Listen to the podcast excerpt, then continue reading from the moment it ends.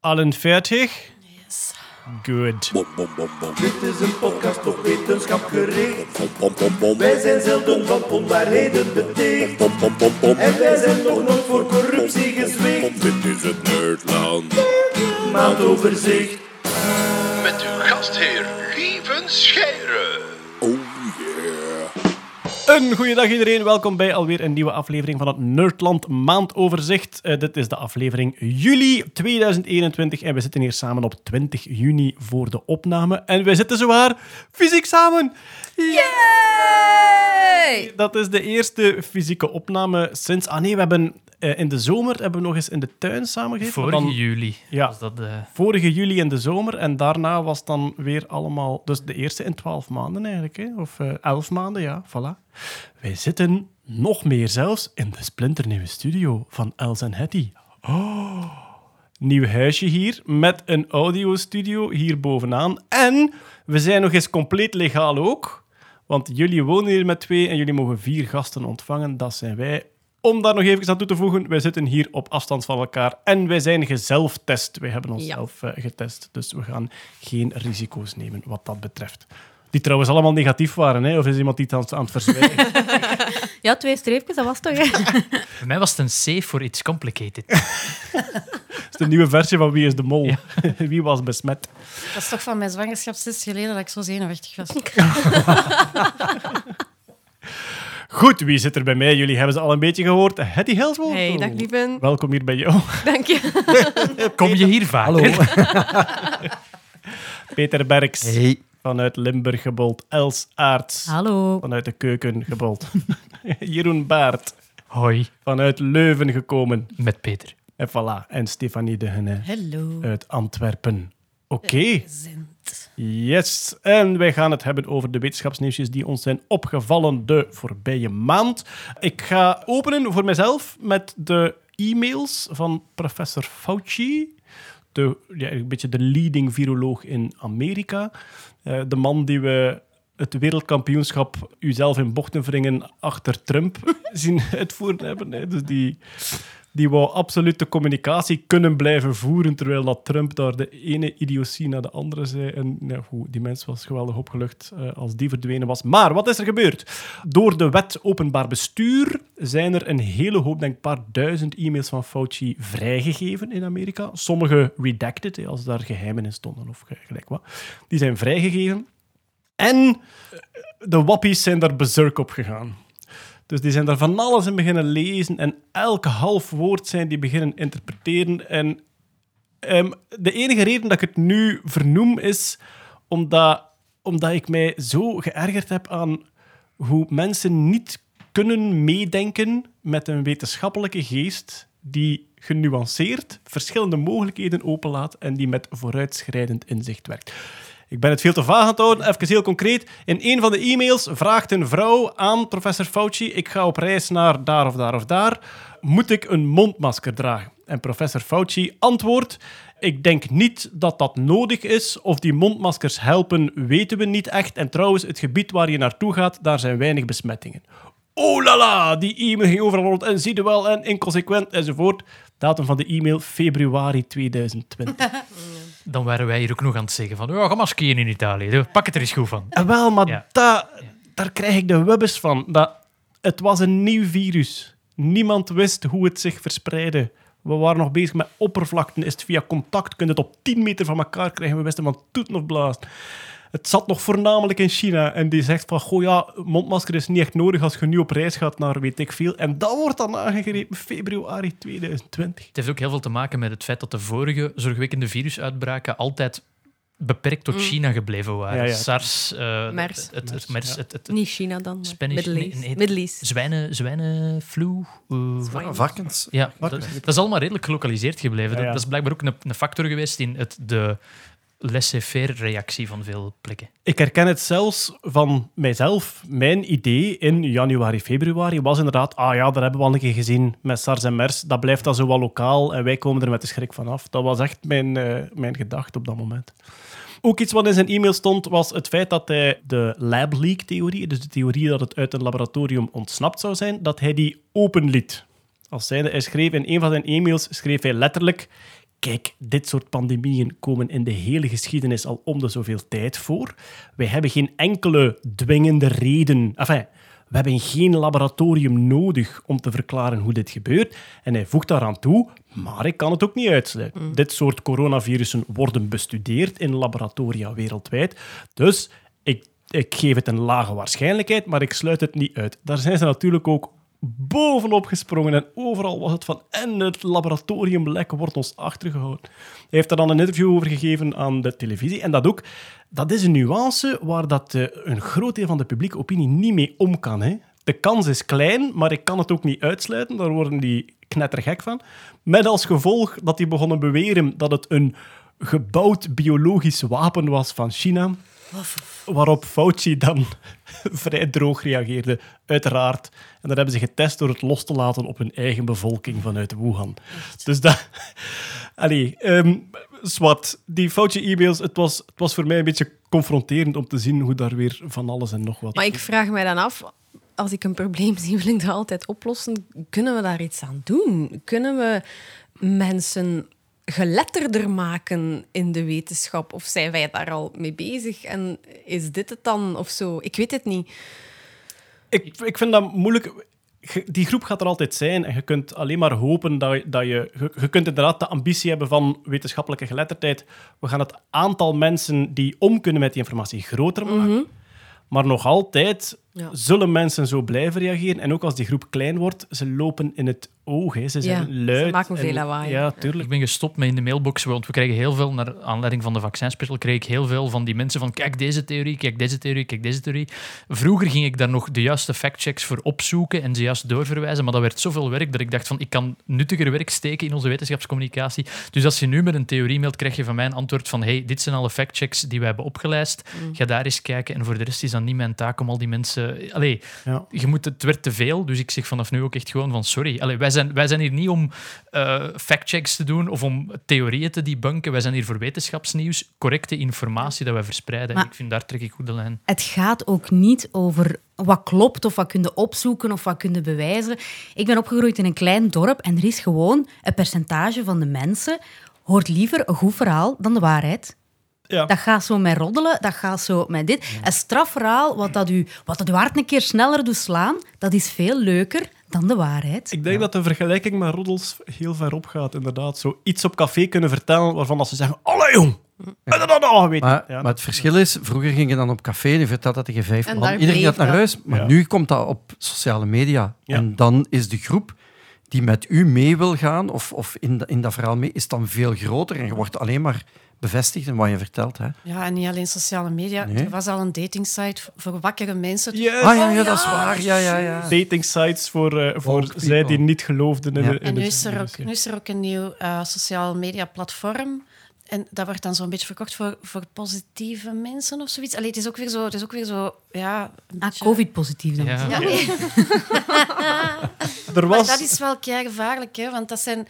Want nu kun je die nog zien, hè? De, de mensen in je omgeving zo, die op Facebook zo een beetje slecht aan het gaan zijn of zo. En, en dan kun je nog... Allee, inderdaad, je moet niet gelijk... Allee, Jeroen, elke luisteraar gaan met handje vasthouden om te zeggen, hier moet je gaan kijken. Maar als dat mensen in je omgeving zijn, dan steek ik daar wel nog moeite in.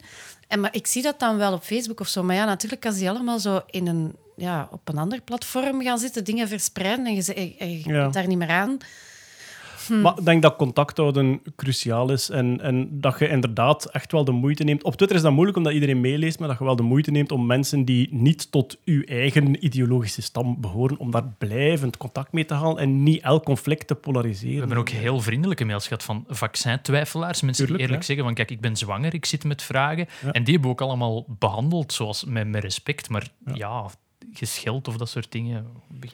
Er was een, eh, een eh, journaliste in Amerika die een heel schoon stuk schreef over die Fauci-e-mails en die zei, ze zijn eigenlijk de Rorschach-test in e-mailvorm, namelijk ze, ze zeggen niks over... Allee, ze zeggen veel... De, wat je erin ziet, zegt veel meer over u dan in wat er staat. Oh. hè. Dus Iedereen heeft het vastgepakt en heeft het gelezen volgens zijn eigen ideologie en er dan iets mee gedaan. Ik vond het leuk om te zien dat Dr. Fauci ook af en toe met zo'n ene zin antwoordt op een mail. Zo niet dat hele geachte of ondertekenen gewoon van nee, is niet zo, doei.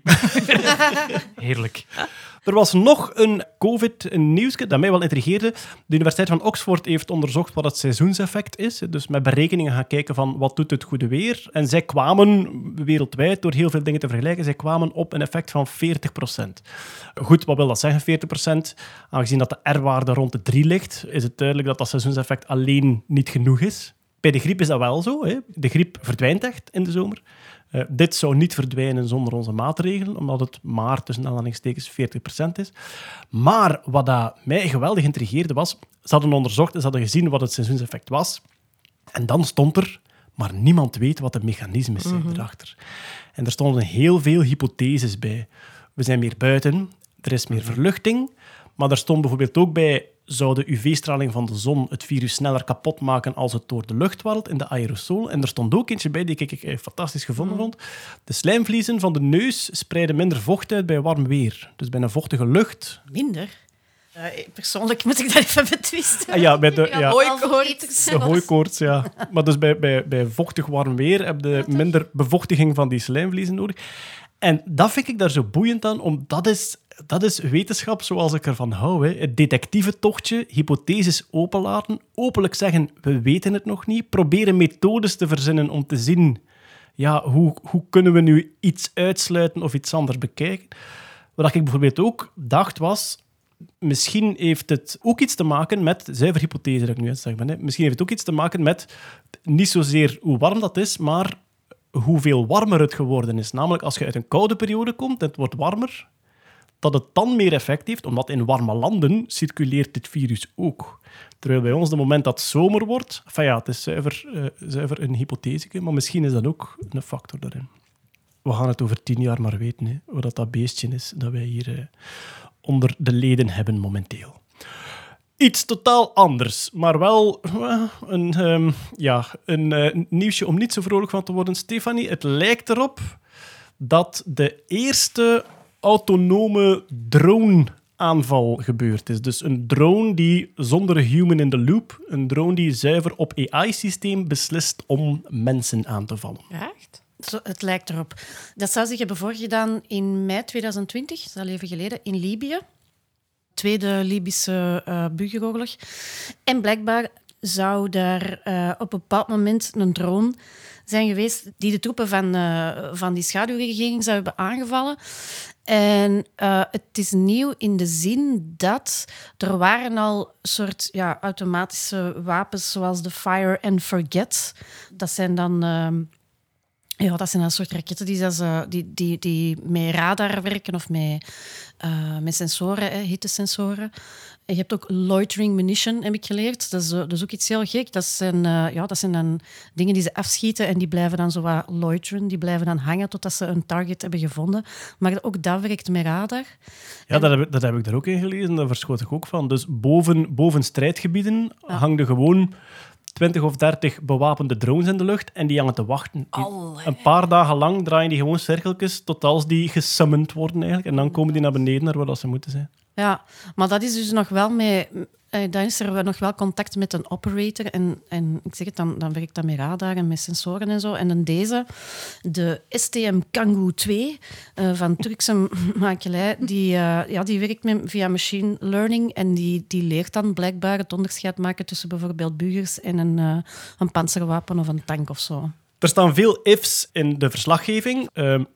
is het echt een autonome aanval geweest is een zwaar vermoeden, maar hebben ze niet met 100% zekerheid. Maar ook is dit de eerste keer, zeggen ze ook, dit kan ook al elders gebeurd zijn, want los van de ifs, de drone die gebruikt is, wordt wel verkocht met dat er expliciet bij gezegd. Ja, er is, zelfs een, er is zelfs een filmpje dat je kunt bekijken. Het is een soort verkoopsfilmpje. Het is een van de raarste filmpjes die ik ooit heb gezien. Want het is echt zo, ja, gelijk een reclamefilmpje, maar dan voor, voor een drone. Voor militaire, die dat, ja, die dat automatisch aanvalt. En dan, ja, die staat, er staan dan zo, uh, wat, wat, wat, hoe zeg je dat, van die etalagepoppen, van die mannequins staan daar dan.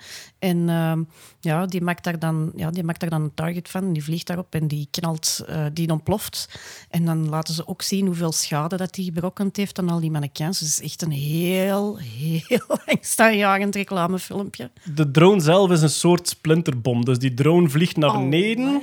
Die vliegt naar beneden tussen een groep mensen. En als die echt tussen die mensen hangt, explodeert dat. En komen er allemaal kogels uit die alle kanten uitvliegen. En die eigenlijk heel de boel daar rond. Ja, dat filmpje is echt... Dat is Black Mirror als reclamefilmpje is dat. Hè? Want er wordt dan zo overgesproken van dit kan niet allemaal.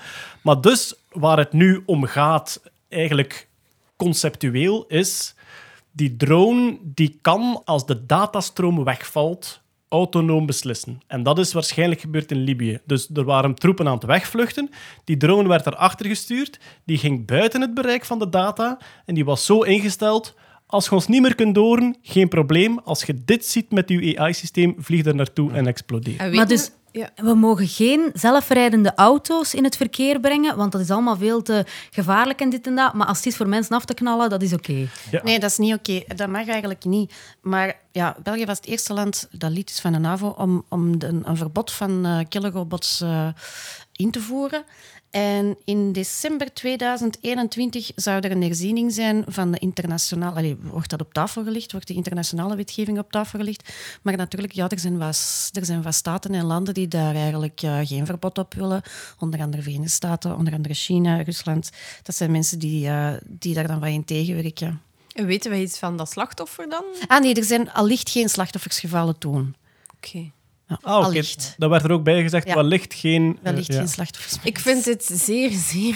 Zo, ik schrik ervan, maar ergens ook niet. Hè. Dit zagen we toch gewoon Bij het, bij, aankomen. bij het bezoek van Biden in Brussel was er ook even in de media geweest. Hadden ze, had de Belgische politie zo van die anti-drone ehm, Oh, die... raketwerper. Allee, het ziet eruit als een raketwerper, maar wat dat uiteindelijk afstuurt is een soort van net, Net, waarmee ja. dat je zo'n drone effectief uit de lucht kunt halen. Want dat is... Heb je dat niet gezien? Nee, nee. Dat was echt... Dat is echt gelijk science fiction. Ja. De- kent je Elektra? Ja, Maar de, de, de superheroïne, hè? Zo die de- uit haar hand zo net... Nee, nee, nee. Dat is Spider-Man. Oh mijn god, dit, ik, vond het, ik vond het al heel, heel apart. Heb je- mailen. ja, ja, er niet mailen. is een hele slechte film van gemaakt. Ja. Zo, we hebben die nog niet gezien. Elektra is iets anders. Nee. Dat is een vrouw ook. Ja, Spider-Man is een man. Dus wat, in elk geval, eh, de cover van, van, van die bundel staat zij zo met, zo, echt zo met massief wapen. En wel, zo zie het eruit. Het is echt het is groter dan de mensen die het vasthouden. Deze waren niet met een net, ik moet mezelf corrigeren. Deze waren met ehm radiofrequentie jammers. Ah, ja, dus dat jammers. brengt mij in de war met dat net, hè. Ja. Met, met jammers kun je inderdaad het, het, sin- het signaal weghalen. Er zijn ook al zeearenden opgeleid om eh, drones uit de lucht te vangen. Maar ik heb gehoord van valkeniers dat dat toch iets meer publication bias was. Want die valkenier zei ook van ja, als, een zeearend, een- als je die leert van een drone uit de lucht halen, dan doe je dat door daar voedsel in te stoppen, dat die eigenlijk drones aanvalt. Maar een drone die boven een grote massa hangt met een explosief, die zeearend vangt die, die wil eten, hè. die komt naar beneden. ah ja, voilà. Njam, njam, njam. Ja, dat, jam, jam, jam, boom. Het zou wel mega cool zijn als je zo'n een gigantische albatros of zo op zo'n drone die wow, en dan gewoon met wegvliegt. Dat zou wel heel... Erg Amerikaans, zo'n American Eagle. Ik, ik red je, president. Oh! Dus ja, het verhaal zelf in Libië. Is het echt gebeurd? Hoogstwaarschijnlijk wel. Zijn er slachtoffers gevallen? Hoogstwaarschijnlijk niet. Dat is allemaal shady. Wat absoluut niet shady is, is die drone bestaat. Wat die allemaal kan, is bevestigd. En dat die zonder datastroom op AI kan aanvallen, wordt gewoon letterlijk gezegd in het reclamefilmpje. Hopelijk wordt dat internationaal aangepakt. Ja, België was daar eerst in, maar ik denk niet dat we echt het land zijn. Dat snel in een De situatie... vuist op tafel. Wij, wij, leveren, wij, wij hebben wapens aan Libië geleverd. Ja, ja. dat wel. Maar we zijn... Maar waarschijnlijk niet die. En daarom Nee. zijn we er tegen. F, F2000 van Even Herstals hebben wij geleverd Ja, aan Libië. We leiden wel de expertengroep die uiteindelijk de resultaten gaat voorleggen in eh, 2021 december om eh, dat internationaal verslag proberen bij te stellen. Voilà, we zetten al onze bronnen op de show notes, hè, dat mensen ook zelf eh, kunnen gaan kijken wat er precies aan de hand is. Ja, we, we hebben nog nieuws uit de luchtvaart, maar uit een compleet andere hoek. Peter, Brood X is aan het uitkomen in Amerika, daar hebben we het al een paar keer over gehad. Ze hebben nu de president aangevallen. Eh, ja, ja, ja, er zat er één op zijn schouder. Ja. Joe ja. Biden kreeg eh, bij het vertrek eh, met, Ja, met net- vliegtuig... Ik denk het vertrek naar Europa, als hij naar hier Ja, kwam. ja, ja, net voor hij het vliegtuig wou opstappen. Ja. kreeg hij een cicade in de nek Ja, die hij ja. wegslaat. Ja. En hij gaat dan naar de reporters. Watch out for cicadas. It, one just got me. Ja. Ehm, Maar, maar eentje heeft de president aangevallen, maar dus het persvliegtuig dat Ja. eigenlijk eerst moest vertrekken, is men een dag uitgesteld omdat, eh, omdat die cicades allemaal op die, op die, op die, dinges, op die Ja. landingsbaan zaten. Alle. Brood X heeft een vliegtuig aan de grond gehaald. Ja, ja, ja. Zou je dan kunnen zeggen dat het persvliegtuig bugged was? Ja, Ik denk zelfs dat er sprake was dat ze in de mechaniek aan het kruipen waren. dat kan. Dat de ja. cicaden echt... Ja, ja. En dus hebben ze, ze hebben het eerst zeven uur aan de grond gehouden en dan gezegd, "Mm, we gaan Ja, een ander vliegtuig pakken. ja. Dan hebben ze gewisseld. Kom, mor- kom morgen nog maar eens terug. Ja, voilà. Maar kijk, dus Brood X eh, heeft internationaal politieke gevolgen. Nog iets internationaal. Vorig jaar hadden we de eerste editie van het Artificial Intelligence Songfestival. En ze gaan ermee door. Er is een nieuwe editie. Ze valt nu niet samen met het Songfestival. Ik denk de finale is in juli, 6 juli. En nu al staan alle nummers op de website. En kunnen we luisteren en stemmen zelfs, Els. Ga jij weer presenteren? Nee, ze hebben het gevraagd en ik ben niet thuis. Ik zou- E- echt waar, de reis, de reis stond daar al met het gezin. En dus ja, heel, heel jammer. Ik zit in Frankrijk. Ja. Ik kan, ik kan, ik ben vrij. Als je iemand nodig hebt, ik ken heel veel van het Songfestival, niet van AI, maar ik ben vrij. Ik ken ook een lieve scheire van de Aldi. ik doe het voor de helft van de prijs en een beetje cola. Geen, geen friets. Dus dat moet, dat moet wel in het contract staan. Geen slappe kak. Ehm, ja, dus eh, een, een nieuw songfestival. Eh, vorig jaar was dat zuiver een Nederlands initiatief. Hè? Ehm, en nu is het een internationaal initiatief geworden. Hè? Ja, het is wel fijn dat het toch doorgaat. Hè? Want het was nog even zo wat hangende. Want Natuurlijk gaat in Nederland hadden die grote omroep en zo die daarachter zat. En nu moest dat eigenlijk door die community verder gedragen worden. Maar ja, ik ben wel blij dat ja, dat verder gaat. Want meer Songfestival is altijd beter. Ik was aan het hopen op zo van die nieuwe schandalen, zoals bij Tichte Songfestivals. Oh, die computer die heeft, I don't know, een lijntje gesnoven. Ja, dat... Ja. Dus Zijn, er Belgisch, floppy disks. ja. zijn er Belgische inzendingen? Ja, er is één groep die vorig jaar ook al heeft meegedaan, Beatroots. En eh, die gaan dit jaar terug. En misschien kunnen we een keer... Dus vorig jaar hadden ze dit.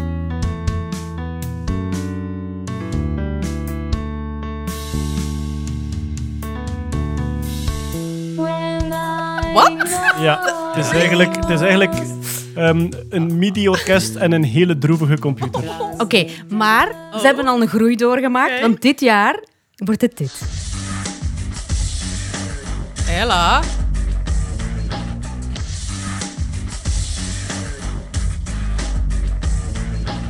Dat is zo...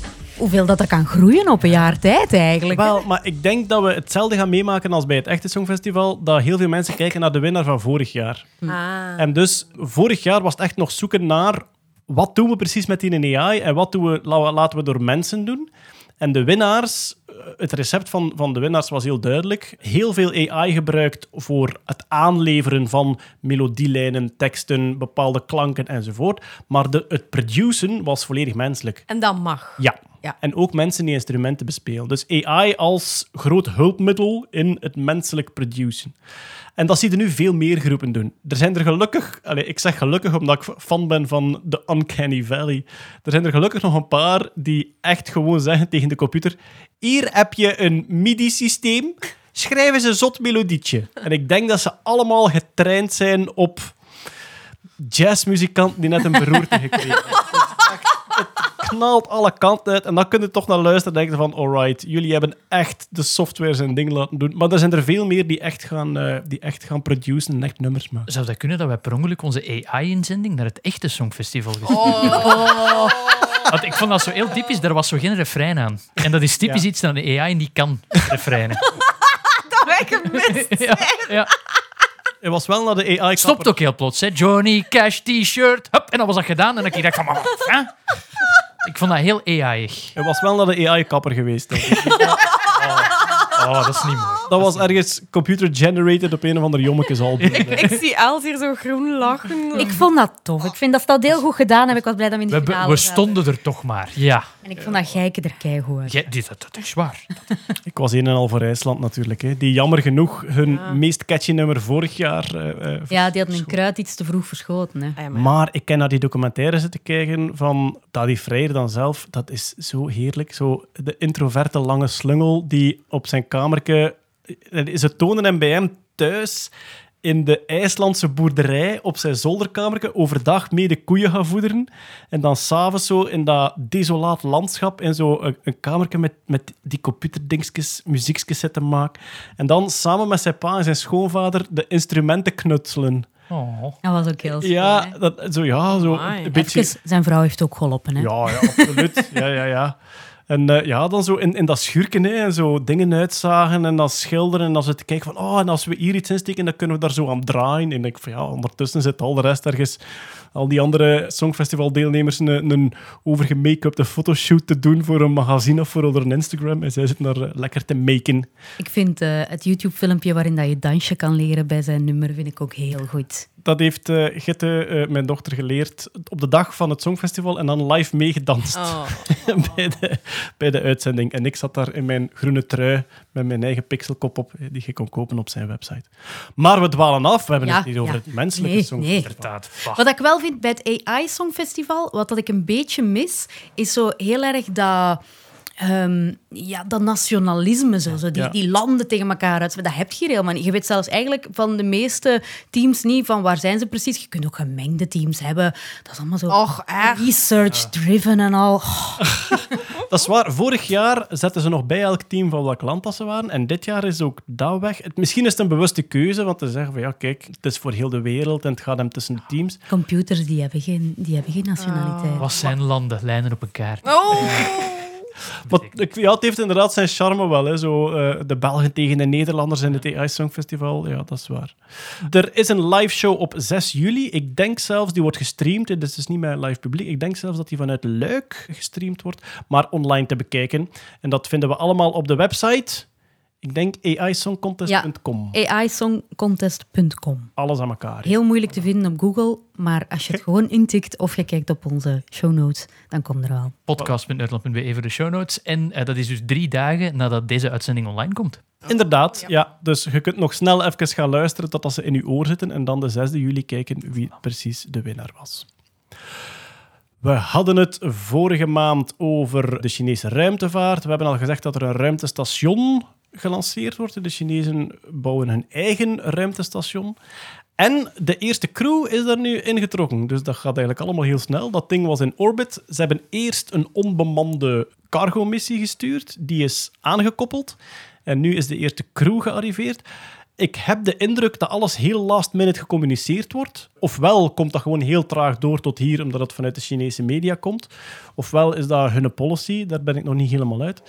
Er zijn drie astronauten toegekomen en die gaan daar direct drie maanden blijven. Ik ben jaloers op die astronauten dat dat als eerste mogen, want die kunnen zo de folie van alles nieuw aftrekken. de hele eerste drie dagen is dat zo die plastic ervan aftrekken. Van, oh, dat is zo smooth. Maar, ook zo, zeggen ze die klok kapot? Die staan nu nog altijd op 12 uur. 0-0. Oh, wacht, er zit een dingetje over. Waarom ben je astronaut geworden, Jeroen? En wel, al die vliesjes aftrekken. Dat, eh, dat was eigenlijk de bedoeling. Nu, het gevoel dat ik had was, de missieomschrijving van hen is de boel installeren. Ja. Dus die cargo-missie is daar toegekomen. Daar zit voedsel in, daar zit eigenlijk alles in om dat spel op gang te krijgen. En ik kreeg zo het gevoel, de eerste dag dat je in een chalet toekomt, is niet leuk, hè?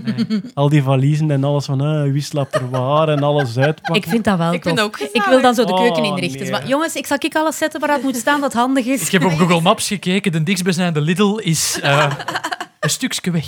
Jullie zijn nog nooit meer lieve naar Dardenne geweest. Die, zegt, die gaat altijd, komt altijd een dag te laat en die gaat altijd een dag vroeger. Luister, Kijk, eh, zo op reis gaan in dat soort kottekes, chaletjes, dat is heel simpel. Je hebt een dag ellendig gedoe als je toekomt. Je hebt een dag ellendig gedoe als je vertrekt. En daartussen heb je geen wifi. Dat is een beetje... Nee, Waar nee, dat nee, nee, nee. Dat is eigenlijk grote mensenkamp. Je moet een paar goeietjes op voorhand sturen, op voorkamp, Hmm. dat die alles installeren en de helft van de frigo al leegzuipen. En dan komt iedereen toe, olé, olé, olé. En dan moet je even iemand hebben op nakamp voor een hoop op te kuisen en de rest op te zuipen. Maar laat mij alleen in zo'n huisje en ik kuis dat met plezier op. Alleen als dat zo met mensen door elkaar lopen. Ah, en mensen. Zo Ruis, ruis, Dus je, je gaat ten eerste en de laatste dag telkens op hotel, terwijl dat je familie daar zit te trouwen. Eh, nog niet, maar ik vind het fantastisch. Dus ik, eh, ik noteer het in mijn mentale boekje.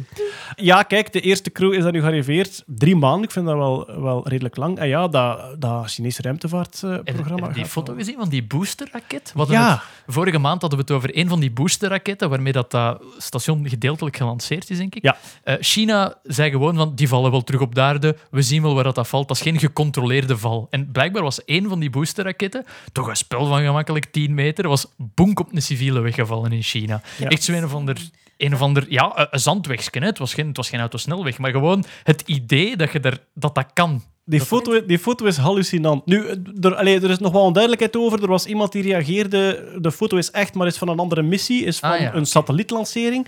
Maar blijkbaar heeft China een paar lanceerplatformen. En eentje daarvan wordt algemeen beschouwd als probleemkindje. Ah, ja. Van, we lanceren daar nog wel, maar eigenlijk zit het daar allemaal een beetje los. Het zou daar dan gebeurd zijn.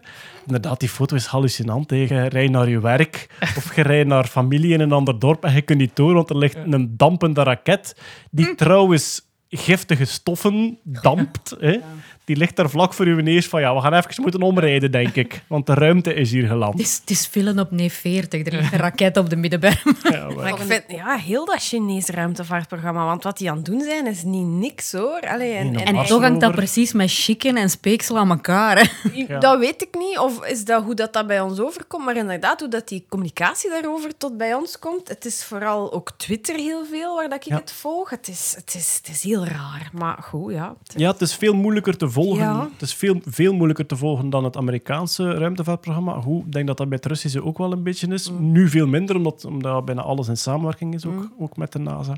Allee, Maar ja, Lieve, gaat u, gaat u neef Frederik eens halen. Kom, buiten, gekke snor op, terug binnen. Ja, ja, in China, dat is allemaal heel anders. Hoor. wacht tot als je hem in het echt ziet en je vingers in zijn wonden legt. Thomas. Ehm, maar ander ruimtevaartnieuws dat toch plotseling ook eh, eh, in het groot in de eh, ruimtekranten stond. Astronauten gebruiken mekaars ondergoed. Oh. Ik ben daar nu al op aan het trainen thuis. Misschien moet je daar een folietje in leggen. Nee, dat is eigenlijk voor Hetty een tip. Ja, Ah Ik ja, zou niet in uw ondergoed willen zeggen, Jeroen. allee zeg. Dat is een gebrek aan vriendschap, vind ik. Ja. Dat, eh, Zeg, maar wat was er aan de hand? Want dat was de sappige krantenkop. Astronauten gebruiken elkaars ondergoed en het is moeilijk om het proper te houden. Was het een beetje de clickbait. Maar wat is er nu echt aan de hand? Het is, het is voor u de vraag. Ja, Jij- moet mij- dat weten, Nee, hè? als ze een ruimtewandeling doen, dan moeten ze een ruimtepak aandoen. Dat delen ze uiteraard, hè, want er zijn er ja, niet voor iedereen eentje. En dat ondergoed dat je daaronder draagt, onder dat ruimtepak, dat delen ze ook. Dus je moet soms in het bezweten, bevuilde onderpak van je Dat collega... is de reden waarom ik nooit naar de ruimte zal gaan. Al de rest, heel die risico's en zo, ça va wel, maar eikenfoei. Echt zo in, de rems, in het remspoor van een andere moeten kruipen. Nee, zo, het, maar, Nee, het een pamper, hè? zweet, het zweet. Heel dat ding is zeiknat en dan moet je dat aandoen en dat stinkt. Mijn beddenlakens kunt uitwringen bij dat natte weer. Ik ben echt een ongelooflijke zweetpaté. Maar dus, het komt er eigenlijk op neer. In het ruimtepak heb je een soort onderpak aan. Hè? Een liquid cooling ventilation garment. Oh, Ja. kijk eens aan. En weet je dat ze een pamper noemen? Dat ze daar ook onder dragen? Eh, zeg nooit meer pamper, zeg maximum absorbency garment. Ja. Garment. Ja. Oh, ja. Ik, ga, ik ga oma's maximum absorbency garment even verversen. Behalve zo, als je bij de kleine zo, die dingetjes rond de billetjes er niet goed hebt uitgetrokken, dan is die ineens niet meer maximum nee, absorbent. Nee, nee, dat is waar. Maar het is dus eigenlijk gewoon dat lang, allee, lang ondergoed. Lang ondergoed, ding, ja. Met dan zo die buizekjes op die dat zo de Exact, koeling geven. exact. Ja, oké, dat Ja. snap ik wel, want dat is nogal duur, hè, zo'n spel. En daarvoor zijn ze nu op zoek. Hè. ESA heeft een, een nieuw project gelanceerd. Bacterma heet dat dan. Ehm, ze zijn op zoek naar nieuwe materialen. Hoe kunnen we zo'n pak maken? Het is een beetje een publication bias hoor. Het is gewoon, we zijn op zoek naar iets waardoor dat, dat, ja, dat daar gewoon minder bacteriën en microben in, in overleven. En Dus we halen die jingle nog eens boven. Hoppakee! Publication bias van de maand. You are fake news. Dus eigenlijk een ESA-wedstrijd maken ze een pak dat een beetje slimmer is, dat het niet meer zo vuil blijft. Maar de beste manier om dat te verkopen is astronauten delen hun ondergoed en ze krijgen het moeilijk proper. oh, maar voilà. Het is trouwens de manier, de Vienna Textile Lab, die gaat, dat vond ik wel grappig, die gaat bacteriën gebruiken om metabolieten te maken. Dat is een woord dat mij al niks zegt. Maar dus het, het, het, ze gaan een antibacteriële stof maken, geproduceerd door bacteriën. Ja. Want die verdedigen zich ook tegen andere Ah, voilà, ja. bacteriën. En die zouden ze dan gebruiken om. Want de huid, het huidige ondergoed dat ze aan hebben, daar zit wat zilver en koper in, omdat dat ook redelijk antibacterieel werkt, maar dat is nogal dat is slecht voor het velken. Irriterend. Ja, en als astronaut willen toch met een Ja. mooie huid eh, terug naar huis. Gave huid. Hoor. En met sterke botten hebben we geleerd deze maand. Voor wie het niet opgevangen heeft, eh, Scott Kelly, een, van, Oh, echt. een van de astronautenhelden is. Scott Kelly van de tweeling ook. Die heeft Van de tweeling. Ja, de tweeling, hè, ja, de, de astronauten-tweeling eigenlijk. Die heeft in, allee, ja, in onze ogen, hè, want eh, ja, we zijn aan het oordelen, het is niet eenmaal zo, maar in onze ogen, in een vlaag van zinsverbijstering, heeft hij maar echt een rot commercieel Amerikaans reclamefilmpje. I take these vitamins to, to keep my bones healthy. echt. Ja, ik, dat is nu niet echt... Ik heb het doorgestuurd, maar ik, ik, was, ik, ik was ook zo van... Oh, guys, check deze. Deze is echt slecht. Maar in alle eerlijkheid, ik ben niet gaan zoeken van wat dat hem eigenlijk promoot. Wa- Jij wel? wat, eh, ja, ja, wel, het is een voedingssupplement en uiteraard, het zal geen, het zal geen complete mambo-jumbo zijn, denk ik dan, hoop ik dan vooral voor hem. Wat dat er immens aan stoort, is dat het duidelijk een voorgekoude tekst is die hij afleest. En, en dan, dan merk ik steeds vaker, nerd audience, they sniff it out. Hè. Vanaf dat je dat soort fake reclame maakt, je kunt dat bij veel publiek kun je dat permitteren. Niet bij ons. Nerd audience, Nee. no way. Nee. Dat, dat is onwaarschijnlijk hoe... Ook de reacties daaronder. Dat is onwaarschijnlijk hoe heftig dat daarop gereageerd wordt. Op echt zo gemaakte, voorgeschreven reclame. Dat, dat- het is ook Eet, gewoon... dan, dan ik- moet ik onze homeopathische sponsor deze maand ook eh, aanspreken. Ja. Maar het was gewoon ook grappig, omdat ik zet het op en het eerste wat hij zegt is... As an astronaut. I want to keep my oh, body healthy. Ja, en dan dacht ik, nee. In zou- space, we don't take risks. Everything is pre-calculated. Yes. Ik zou reclame maken voor zo Danet van Danone. En dat is zo ik die gewichtloos probeer zo'n ding te eten. En dat vliegt overal naartoe. We zijn hier weer merken aan het vernoemen Ah ja, die ons sorry. niet Ja, ja, geen sponsoren sponsor. te- tegen 100 km per uur. Oké, we gaan naar de menselijke hersenen. We hebben het al een paar keer gehad over de term connectoom. Hè, vooral bij de, bij de insecten dan, Peter. Een, ja, je hebt een genoom, dat zijn al uw genen, eh, eh, al uw hele genetische code. Een connectoom zijn eigenlijk alle hersenverbindingen waarvan dat we dan vermoeden dat die onze volledige ge- gedachten en herinneringen en bewustzijn ook veroorzaken.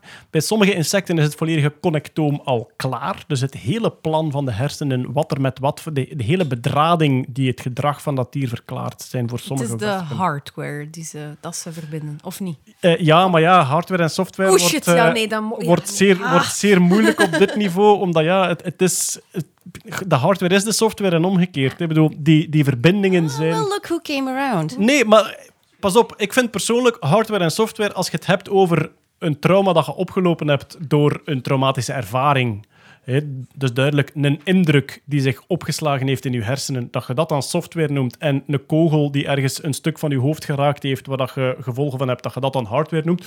Dat vind ik een vereenvoudiging eh, allee, ja, die bruikbaar is. Maar een keer dat je op niveau komt van een connectoom, kun je daar niks meer mee. Want dat is, allee, daar zit je gewoon op een niveau dat die, dat die vergelijking u nergens niet meer brengt. Inderdaad. En dus bij die insecten eh, was, dat al, was dat al klaar. Bij sommige wormen hebben we het volledige connectoom. En ja, voor de, mensen, dat, voor de menselijke hersenen is dat natuurlijk een soort heilige graal om ooit dat volledige connectoom klaar te krijgen. Het is alleen veel en veel te ingewikkeld, zelfs voor onze huidige computerkracht. Dus hebben ze zich nu geconcentreerd op, wat was het, een klein blokje ergens, hè? een klein blokje van de hersenen. Ja, een kubieke millimeter. Yo. 1 kubieke millimeter van de Ja. hersenen in kaart gebracht. Ja. En dat heeft eh, geresulteerd tot eh, 1,4 petabytes informatie. Ik weet zelfs niet wat een petabyte is. Gigaterapeta, zo gaat het. Dus een gigabyte is 1024, eh, hoe moet ik op wat ik zeg, megabyte.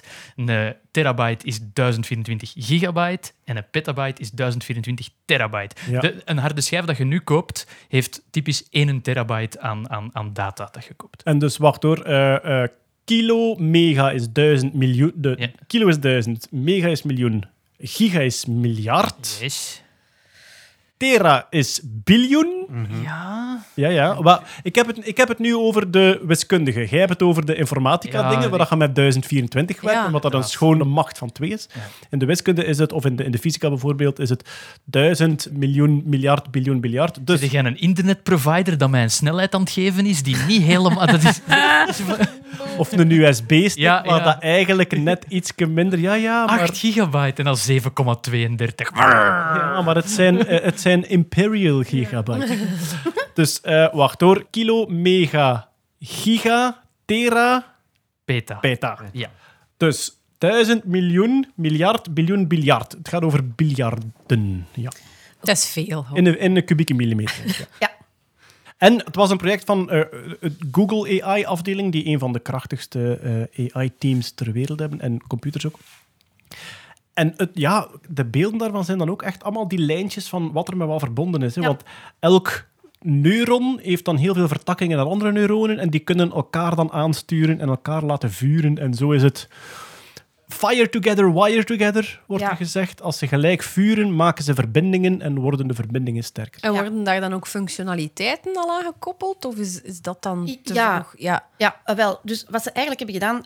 We hebben dit weer te danken aan onze vrienden van de epilepsie. Want er was een vrouw die, eh, ehm, die een hersenoperatie moest ondergaan. En eh, een stuk van de hippocampus moest eh, verwijderd worden, omdat die ja, therapieresistente epilepsie had. Dus eh, die bleef maar aanvallen krijgen. En ze waren daar nu toch. Dus hebben ze ook een stukje gezond weefsel meegenomen. Dus dan ja, dat, dat klein kubiek millimeter. En dat hebben ze dan in heel kleine, fijne ehm slices gesneden. En dat hebben ze dan onder een elektronenmicroscoop gezet. En dan hebben ze ook wel weer via machine learning... hebben ze van die 2D-beelden hebben ze drie beelden, 3D-beelden gemaakt. Ehm, en wat is daar allemaal uitgekomen? Eh, ja, voor die ene kubieke millimeter hebben ze 50.000 eh, cellen in 3D kunnen in kaart brengen. Eh, honderden miljoenen tendrils, dat zijn zo de uitsteeksels, zeg Ja, maar. de verbindingen dan, ja. En 130 miljoen synapses. En, ehm, Synapsen zijn waar twee uitsteeksels bij elkaar komen en signalen kunnen doorgeven. Correct. Ja, en daar hebben ze al iets ontdekt dat een beetje speciaal is. Want normaal gezien in een synaps... Allez, zo tussen, tussen die uitsteeksels, en je hebt axonen en je hebt dendrieten. Je hebt, Oké, wacht. Je hebt een, je hebt een, eh, een neuron. eh, dat ziet er een beetje uit gelijk een sterretje. En dus dat heeft allemaal zo van die uitstulpsels, zeg maar. En dan zo één heel lang uitstulpsel, dat is uw axon. En die kleinere uitstulpsels, dat zijn uw dendrieten. Zwat. Die uitsteeksels die gaan naar andere uitsteeksels, daar, daar gebeurt er informatieopdracht. Normaal gezien heb je bij elk, ja, bij elk van die, die, die bruggetjes, zeg maar, heb je één, twee, maximum vier synapsen. En wat ze nu hebben gezien, is dat er op sommige plaatsen wel meer dan twintig synapsen gebeuren. Which is weird. Um, op zich is dat niet nodig. Bijkomende kennis over de hele fijne bouw van de hersenen. Ja, dat is echt gewoon... De informatie gaat van de ene kant naar de andere kant. Alleen van de ene cel naar de andere cel. En eh, de voorlopige hypothese is... Waarom gebeuren daar zoveel synapsoverdrachten? Waarom... Ja, ja, waarom zoveel? Ehm voorlopige hypothese is dat dat zou gaan over dingen die, eigenlijk, die wij automatisch doen. Gelijk, eh, je ziet rood licht en je, stapt op je, allez, je duwt op je rem. Ah, ja. Dat is niet zo meer echt keihard nadenken en zo. Maar dat zouden dingen zijn die dat zodanig eh, vaak gebeuren, dat dat echt zo ja, super connectivity zou zijn in uw, in uw hersenen. Zeg, en die vrouw had die kubieke millimeter niet meer nodig. Het is nu niet dat die zo een select deel telefoonnummers kwijt is. Of, of, niet meer de remreflex ja, voilà, van dat dat is is. weg. Ja. Die rijdt met een auto en zegt van, oh, ik oh. mis iets. Die techniek trouwens, hè, van dan eigenlijk eh, hersenweefsel te nemen en dat dan heel dun laagje voor laagje af te schrapen en daar foto's van te nemen om zo een 3D-beeld te maken. Ja, dat is wel heel boeiend. Hè. De, de hersenen van Einstein zijn zo in hele fijne plakjes gesneden. Helaas nog in een tijd dat ze nog absoluut niet ver genoeg stonden om daar, om daar heel diep op in te gaan. Maar maar vooral daar zonder dat hij zo wou, hè? klopt, ja, maar zonder dat hij het wist. Ik weet niet wat hij expliciet gezegd heeft dat hij het niet wou, maar het Ja. klopt dat de hersenen van Einstein min of meer ontvoerd zijn. Ja, Ja, dat is waar. zijn. Ja. Maar daar zagen ze al andere soorten anatomieën dan bij andere mensen. Dus dat, die was blijkbaar al ja, dichter bedraad. Daar zijn ook heel, was heel veel publication bias. Echt, ja? Er zijn bijna nooit negatieve controles meegenomen in die Ah, studies. Al die onderzoekers wisten dat ze met de hersenen van Einstein aan het werken zijn. Dus dat was helemaal niet blind. Dus daar is, ja, daar is heel veel over te zeggen. Maar dat wou ik nog vragen, Stefanie. Hoe gelijk zijn wij in ons connectoom? Want allee, als jij een, een genoom uitleest, we weten, we hebben allemaal dezelfde genen. Hier en daar een variatie, een mutatie erin. Maar zo'n een 3D-opbouw van een weefsel, hoe- wat weten we daar al van? Ah, wel, goed dat je het vraagt, want inderdaad, dat is een beetje een probleem. Omdat we niet echt goed weten hoe dat informatie wordt opgeslagen, weten we ook niet in hoeverre dat we dit kunnen, allee, dan bijvoorbeeld dit eh, kubieke millimeter stukje, dat we dat kunnen zien als een soort template. We gaan eigenlijk nog veel meer samples moeten nemen om dan te kunnen gaan kijken van, ah ja, dit is algemeen, zeg maar, en dit Ja. is specifiek. Ja. Maar ja, het is omdat we de, basis niet, de basiskennis nog niet hebben van hoe dat informatie wordt opgeslagen en hoe, dat, hoe, hoe, hoe precies dat, dat verloopt, dat informatie van het ene neuron naar het andere gaat. Nou, we weten dan nu wel dat dat via elektriciteit gaat en zo, maar de rest is een beetje gokken. Mm, dus ja, inderdaad, daar zit je eigenlijk nog niet gek veel mee om daar algemene conclusies uit te trekken. Dat zal eh, ja, de komende jaar, want er staat heel veel gepland ook met het Human Brain Project en zo, waarbij dat ze dan die, die synapsen en neuronen willen gaan simuleren in supercomputers om te kijken hoe dat daar reageert. Die hersenwetenschap die zal hopelijk dan de komende jaren een, een mooie vlucht eh, nemen. Hebben want ze willen een, nu een eigenlijk- heel gedetailleerde kaart hebben we nu van dat specifiek. Van, van één kubieke millimeter Bij één één specifieke persoon. ja. ja. Ze zijn nu aan het praten over een, eh, een muizenbrein, maar dat is dan nog eens duizend keer, eh allee, duizend keer dit, zeg maar. En als we ooit een mensenbrein helemaal digitaal in kaart zouden brengen, dat zou evenveel data zijn als alle digitale content die heel de wereld maakt op één jaar. Oh damn. Oh, lap me al die YouTubers, godverdomme. En dan heb ik toch weer hetzelfde als bij DNA. Hè. In de jaren 2000, als we dat uitgelezen hadden, dacht iedereen, nu zijn we er. Maar we waren nog nergens, hè. we Ja, ja. begrepen er geen hol van. En het is pas dan dat je onderzoek start. En daar zijn we nu pas in aan het geraken. Maar dat gaat hier gewoon hetzelfde zijn. Ja. Wat zij met dat 3D in kaart brengen, ja, is gewoon een tekening. Maar Je kunt er, Dan je kunt er GTA pas, in hè. spelen. Grand Theft Neuron. Links aan de hippocampus. GTA spelen in de hersenen van Sergio. Moet toch heerlijk zijn? ja. Wanneer een aardbeving. Eh, Maar Weet, dat er zijn niet iemand, allemaal stripclubs. weet iemand wat de oudste neuronen zijn die de voorbije maand eh, ontdekt zijn, bekeken zijn, onderzocht zijn? Eh, zo een of ander freak accident van een dier dat dan in amber of in een gletsjer gevallen Het is. zijn Nee. menselijke. Ah. Ja. 2000 jaar oud, meer zelfs, verglaasde hersenen van de uitbarsting van de Vesuvius. Mo. Ah, Een Romein. Ah, een Romein, ja. Dus die blijven. Met, met zijn kop in zo'n pot vissensoep. Perfect bewaard. Nee, ja, dus echt eh, iemand, iemand die, ja, helaas dan fried alive, die echt door de lavastroom overvallen werd en die dan, eh, ja, Door de, terug- door, nee, nee, door die wolk. Hè, die Ah, door die wolk, die hittewolk. En dan blijkbaar heel snel afgekoeld terug. Ah, oké, dat Dan, was ook... dan krijg je die verglazing. Ja. Verglaasde hersenen hebben ze onderzocht en ze vinden daar dus effectief nog de eiwitten in en zelfs sporen van de neuronen van Ja. die hersenen. Dus in een soort heel futuristische film zou je heel die hersenen dan geweldig goed in kaart brengen en die Romein dan digitaal reproduceren. En dan zijn we Peter drie jaar kwijt, denk ik. Ja. Maak eens garum voor mij, Jan. Maak eens een potje garum. Allee, jong. Ja, een potje garum en de anchovies. Hè. Ja. Dat kun je nu wel bestellen, jong. Zeg, nu dat we het toch over het, eh, over het genoom hebben, zullen we het er maar direct aan toevoegen, Hetty. eh, want ik vond, ik vond de krantenkop eigenlijk best wel eh, grappig. Het genoom is nu echt bijna volledig ontcijferd.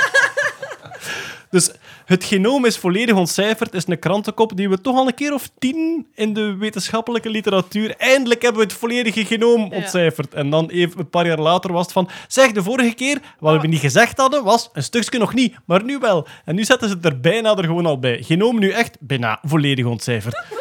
Wat is er nu precies gebeurd? Ja, wel, de eerste keer dat we die krantenkop kregen was in 2001 met de zogezegde afronding van dat Human Genome Project. Of toch de eerste draft daarvan, van dat genoom. Maar dat waren ja, grote stukken te kort. Vooral, wij zitten met heel veel repetitief DNA. Dat is, dat is echt DNA dat, dat zo AACCCC, ACGCC, dat heel repetitief is. En Eigenlijk stukjes die zichzelf de hele tijd herhalen en die dan geen receptje voor een eiwit bevatten, maar die een andere functie hebben, soms nog onbekend. Ja. structureel of iets inderdaad in, in de overschrijving van die genen. Maar die repetitieve sequenties waren heel moeilijk te mappen, heet dat dan. Want eigenlijk knippen ze dat genoom of al dat DNA in hele kleine stukjes. Ze lezen die kleine stukjes uit en dan plakken ze dat weer allemaal aan elkaar. Door zo overlappende eindjes maken ze daar dan de hele puzzel van. Maar die repetitieve stukken, ja, dat is gelijk dat je van een puzzel allemaal de blauwe stukken van de lucht moet leggen. Dat is, Ja. dat is heel, heel moeilijk. En dat was tot nu toe nog, nog niet gelukt, of heel moeilijk. Er ontbrak nog 8%, wat dat eigenlijk niet weinig is. Ja, Het is bijna een tiende die ontbrak. Maar dus met nieuwe technologieën, hè, lange stukken die ze kunnen uitlezen, ook heel, heel diep dat ze kunnen gaan sequeneren. Dus hele kleine stukjes in heel, heel detail, puntje voor puntje gaan uitlezen. Zijn ze er nu dus in geslaagd om, eh, om dat bijna volledig... eh, te- ja, er is hier en daar nog een stukje, een, een, een rafelstukje dat ontbreekt.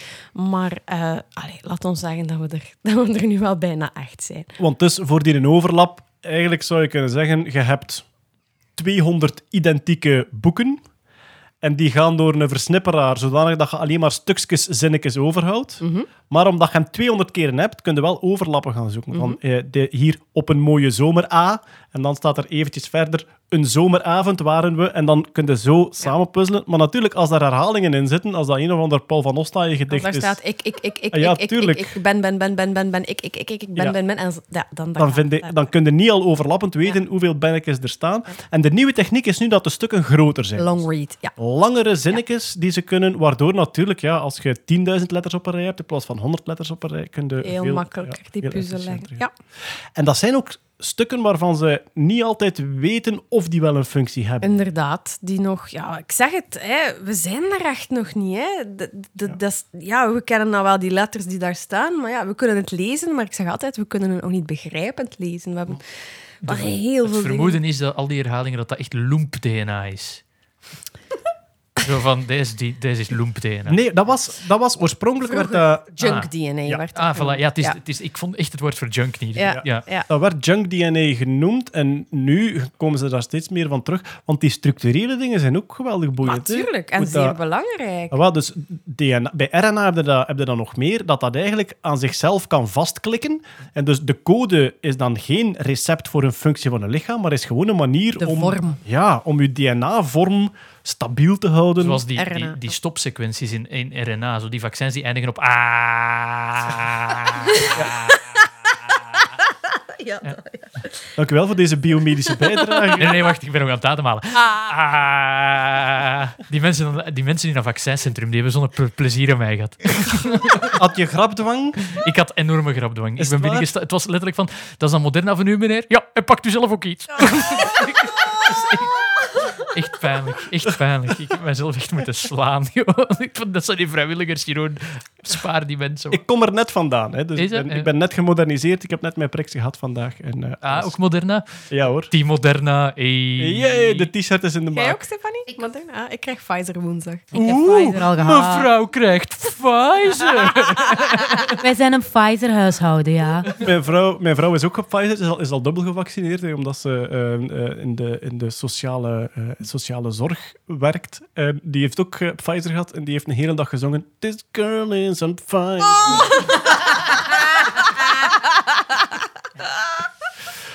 Ik had eh, in mijn hoofd vaccination time, come on.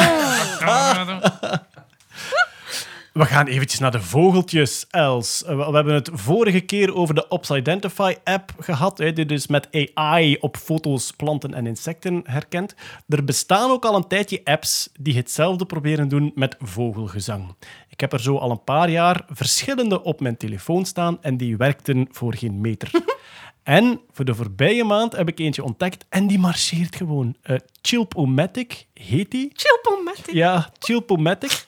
En je gaat dus Chilp zonder S, hè. T-J-I-L-P, Chilpomatic. Je gaat dus buiten in de hof staan, je laat die opnemen. Die neemt automatisch 50, 15 seconden op. Die herkent vogels. Ik heb hier zo net in jullie tuin nog een kou opgenomen die ik zag zitten. Dat ik gewoon zag wat dat was. En die zei gewoon feilloos kou. Maar bij mij thuis heeft hij op een bepaald moment in één stempelje van 15 seconden vier vogels herkend. Dus die haalt nog de verschillende roepjes eruit ook. En dan zegt hij, ik heb roodborst gehoord, ik heb duif gehoord. Die haalt dat allemaal, zet dat allemaal op een lijst. Ik was onder de indruk. Ah, wel, ik was me dat aan het afvragen. Want wij hebben als mensen, wij hebben iets wat heet het, het cocktail party effect. Dus wij kunnen heel erg inzoomen op geluid. Hè. Dus je kunt, eh, ook al is iedereen in een ruimte aan het babbelen, je kunt alleen hetgeen horen wat dat degene vlak voor u tegen Ja. u aan het zeggen is. Dat is ook trouwens waarom dat mensen die niet goed horen, als je een hoorapparaat hebt, dan heb je het heel moeilijk als als er, een, als er veel volk is of veel achtergrondgeluid, omdat een microfoon niet zo werkt. die Ah, ja. pakt gewoon alles op en die versterkt alles. Ja. Dus die kan niet discrimineren tussen bronnen. Ja. En uw, telefoon, uw micro in uw telefoon dus ook niet. Dus ik was heel erg aan het denken... Ik ben overlaatst met Jeroen de Nagel toevallig in een bos moeten gaan opnemen. En, en, en ja, dat ging dan over, hè, over en, en kijken naar vogels en zo. En die zeiden, ah, kijk, hoort een die en hoort een die. En ik had echt... Ik had last omdat ik die roepen niet ken. En je hoort letterlijk op elk moment vijf vogels. Ja. Dus je moet dat daar zo ergens tussenuit halen. En je probeert dan... En ik dacht, zo'n app, die hoort inderdaad ook gewoon alles even luid tegelijkertijd. Die weet niet dat jij wilt naar cheep, cheep, cheep. En van pedoe, pedoe, pedoe. Luister, allee. En hoe weet hij dan wat dat er moet horen? Maar dus die, die doet ze eigenlijk gewoon allemaal. Volgens mij speelt die app vals en kijkt hij naar uw GPS-locatie en legt dan de, de, de vijf populairste vogels in de regio. Heb je het, heb je het echt al getest met zo het gebiep van een microgolf of dit of dat? Gewoon Ah, nee, te dat kijken zou ik of dat je hem niet... dat zou ik ja, eens- dat zou ik Dat is proberen. testen. Ja. Dat is een testen. Eh, maar hij is dus ook op AI getraind. En Ik heb slecht nieuws. Mijn microgolf is een lijster. en hij houdt van lasagne. Stel je voor dat hij ergens een dodo hoort. Oh. Bel National Geographic. Eh, dus hij werkt op AI, hij filtert dat eruit. Maar dat vind ik ook zo, dat vind ik ook zo intrigerend aan alle golven. Hè. Niet alleen geluidsgolven, maar ook radio, dus elektromagnetische frequenties of zelfs de, de, de um, elektrische frequenties in de kabel, in de internetkabel. Wij horen verschillende geluiden tegelijk, maar er is maar één golf. Er is maar één lucht die heen en weer trilt op een bepaalde manier. Hetzelfde met het elektromagnetisch veld. Er is maar één trilling. En al uw radiozenders zitten daarop. De kabel van uw tv die toekomt, er is maar één elektrische golf. Er is maar één elektrisch veld in die kabel. Maar door de Fourier-analyse. Ik dacht het net te zeggen. Fourier-analyse lossen dan wel op, lieve. Je trekt dat uit elkaar in een ander domein. Ja, inderdaad. En zo kun je dus ja, bandbreedtes ook hebben om te kijken. Maar ook met geluid. Nu, ons, ons hersenen zijn dan mentaal heel goed in staat om die dingen uit elkaar te filteren. Maar als je, als je een groep hoort spelen en de zanger zingt, wij horen dat allemaal heel schoon apart. Die zang, die gitaar, die bas, die drums. Maar dat is maar één golf. En dus die app, via AI, haalt die dat dan ook uit elkaar en kan die dan zeggen van kijk, dat was die kou en daar heb ik die bosduif gehoord en zo. Dat is de grootste vooruitgang van de 20e eeuw. De fast Fourier-transform in hardware is eh, een enorm belangrijke stap geweest. Dus dat omzetten van die ene geluidsgolf naar de verschillende frequenties in dat, in dat spectrogram, het feit dat dat in hardware kon, is een enorme boom geweest voor alle vormen van elektronica en communicatie. En wanneer, eh wanneer zit u Dat is een goede vraag. Ik denk in het midden ergens 1950. Nu moet ik het echt opzoeken, want dat Ah, is amai, Antoine van de Capelle. Eh, ik weet niet of hij ondertussen wijlen is, maar die zou me doodslaan. Eh, eh, Ja, bij, bij een radio is dat simpel. Hè. Je, hebt, je hebt al je geluidsgolven die door elkaar gaan. En bij een radio maakt je eigenlijk een elektrisch circuit dat een beetje... Je kunt dat vergelijken met een schommel die heen en weer gaat. En die schommel die gaat enkel maar heen en weer op die frequentie waar dat je dat elektrisch circuit opgezet hebt, waardoor dat die golven daarin versterkt worden. En daarom ontvangt je 102.1 is Studio Brussel dan zeker. Hè. Dan, dan stelt je schommelken in van jij mag alleen maar meeschommelen met 102.1. En al die andere schommelingen negeert hij gewoon. Dus daar zit dat ook al in hardware. Maar ik ben nu heel benieuwd naar hier. Ja, jongen, het is- Maar dus even op die app, dus je pakt iets op, daar zitten vier vogelgeluiden in. Je krijgt die alle vier. Ja. En dan kun je even apart luisteren van hoe klinkt die zijn roep, hoe klinkt die zijn roep of zo, om dan te weten welk dat degene is die je eigenlijk zocht. Dat heb ik nog niet bekeken. Waarschijnlijk wel. Nu, heel veel van die vogels hebben een heel arsenaal aan geluiden. Hè. Die hebben een alarmroep, die hebben een paringsroep, die hebben een territoriumroep. Allemaal, allemaal andere dingetjes. Maar wat je ook kunt doen, is hetgeen dat je opgenomen hebt opnieuw afspelen. En daar zit ook iets op wat ik echt wel goed gevonden vind. Er is een knopje vogelvriendelijk afspelen. En dan moet je je telefoon aan je oor houden. Ah ja? En dan speelt hij hem niet luid af. Ah Want ja? ik kan u verzekeren, als je de roep van een bosuil afspeelt met een bosuil in de buurt, die komt in je gezicht letterlijk. Hè? Dus, Oeh, speed proberen. ja, maar een, een, een bosuil, die, die valt u aan. Hè? Die, die, Oké, die- misschien niet speed proberen. Wij hadden, we hadden van de week hadden wij kippen in de studio en we dachten van, ah, het is leuk om Kippen daar in zo... de studio? Ja, ja, dat was een mens die met kippen bezig was en dat waren heel speciale kippen. Die waren in een studio. Dat was, allee, wij vonden dat heel leuk dat daar overal kippen rondliepen. Ik kan zoveel moppen maken over de madame, maar ik ga het niet doen. Het was die ah, dag extra gekakel op de radio. Ehm, in ieder geval, we dachten, ah tof, we gaan daar zo een liedje na spelen met zo, dat gaat over kippen gaat. En daar kwam dus effectief een haan in, die kraaide. Dat liedje staat zo heel op de achtergrond. Wij horen dat eigenlijk niet. Dat stukje komt. En al die hanen in die studio... Die willen echt helemaal mee te gaan. Dat was super grappig. jaren 80. Jaren 80. Ja. Dankjewel, Jeroen. De jaren 80. Jeroen, er was gek nieuws, vond ik persoonlijk, over eh, cryptomunten. Ja. Namelijk, opeens kregen wij het bericht dat de FBI bitcoin had kunnen recupereren van criminelen. Ja, er was een pijpleiding gehackt, de Colonial Pipeline in het zuiden van Amerika ergens, eh, die olie overal naartoe stuurde. Die hadden een ransomware binnengekregen. Dus Software hacking, ja. Software hacking, ja. eh, dus dus eh, software die je harde schijf versleutelt en zegt van betalen, anders krijg je de sleutel om ze te ontsleutelen niet. Eh, dat bedrijf had betaald en blijkbaar heeft de FBI een deel van dat geld kunnen recupereren. En dan was er veel te doen van, ja maar bitcoin, dat is toch, als je de sleutels niet hebt, kan je dat geld toch niet recupereren.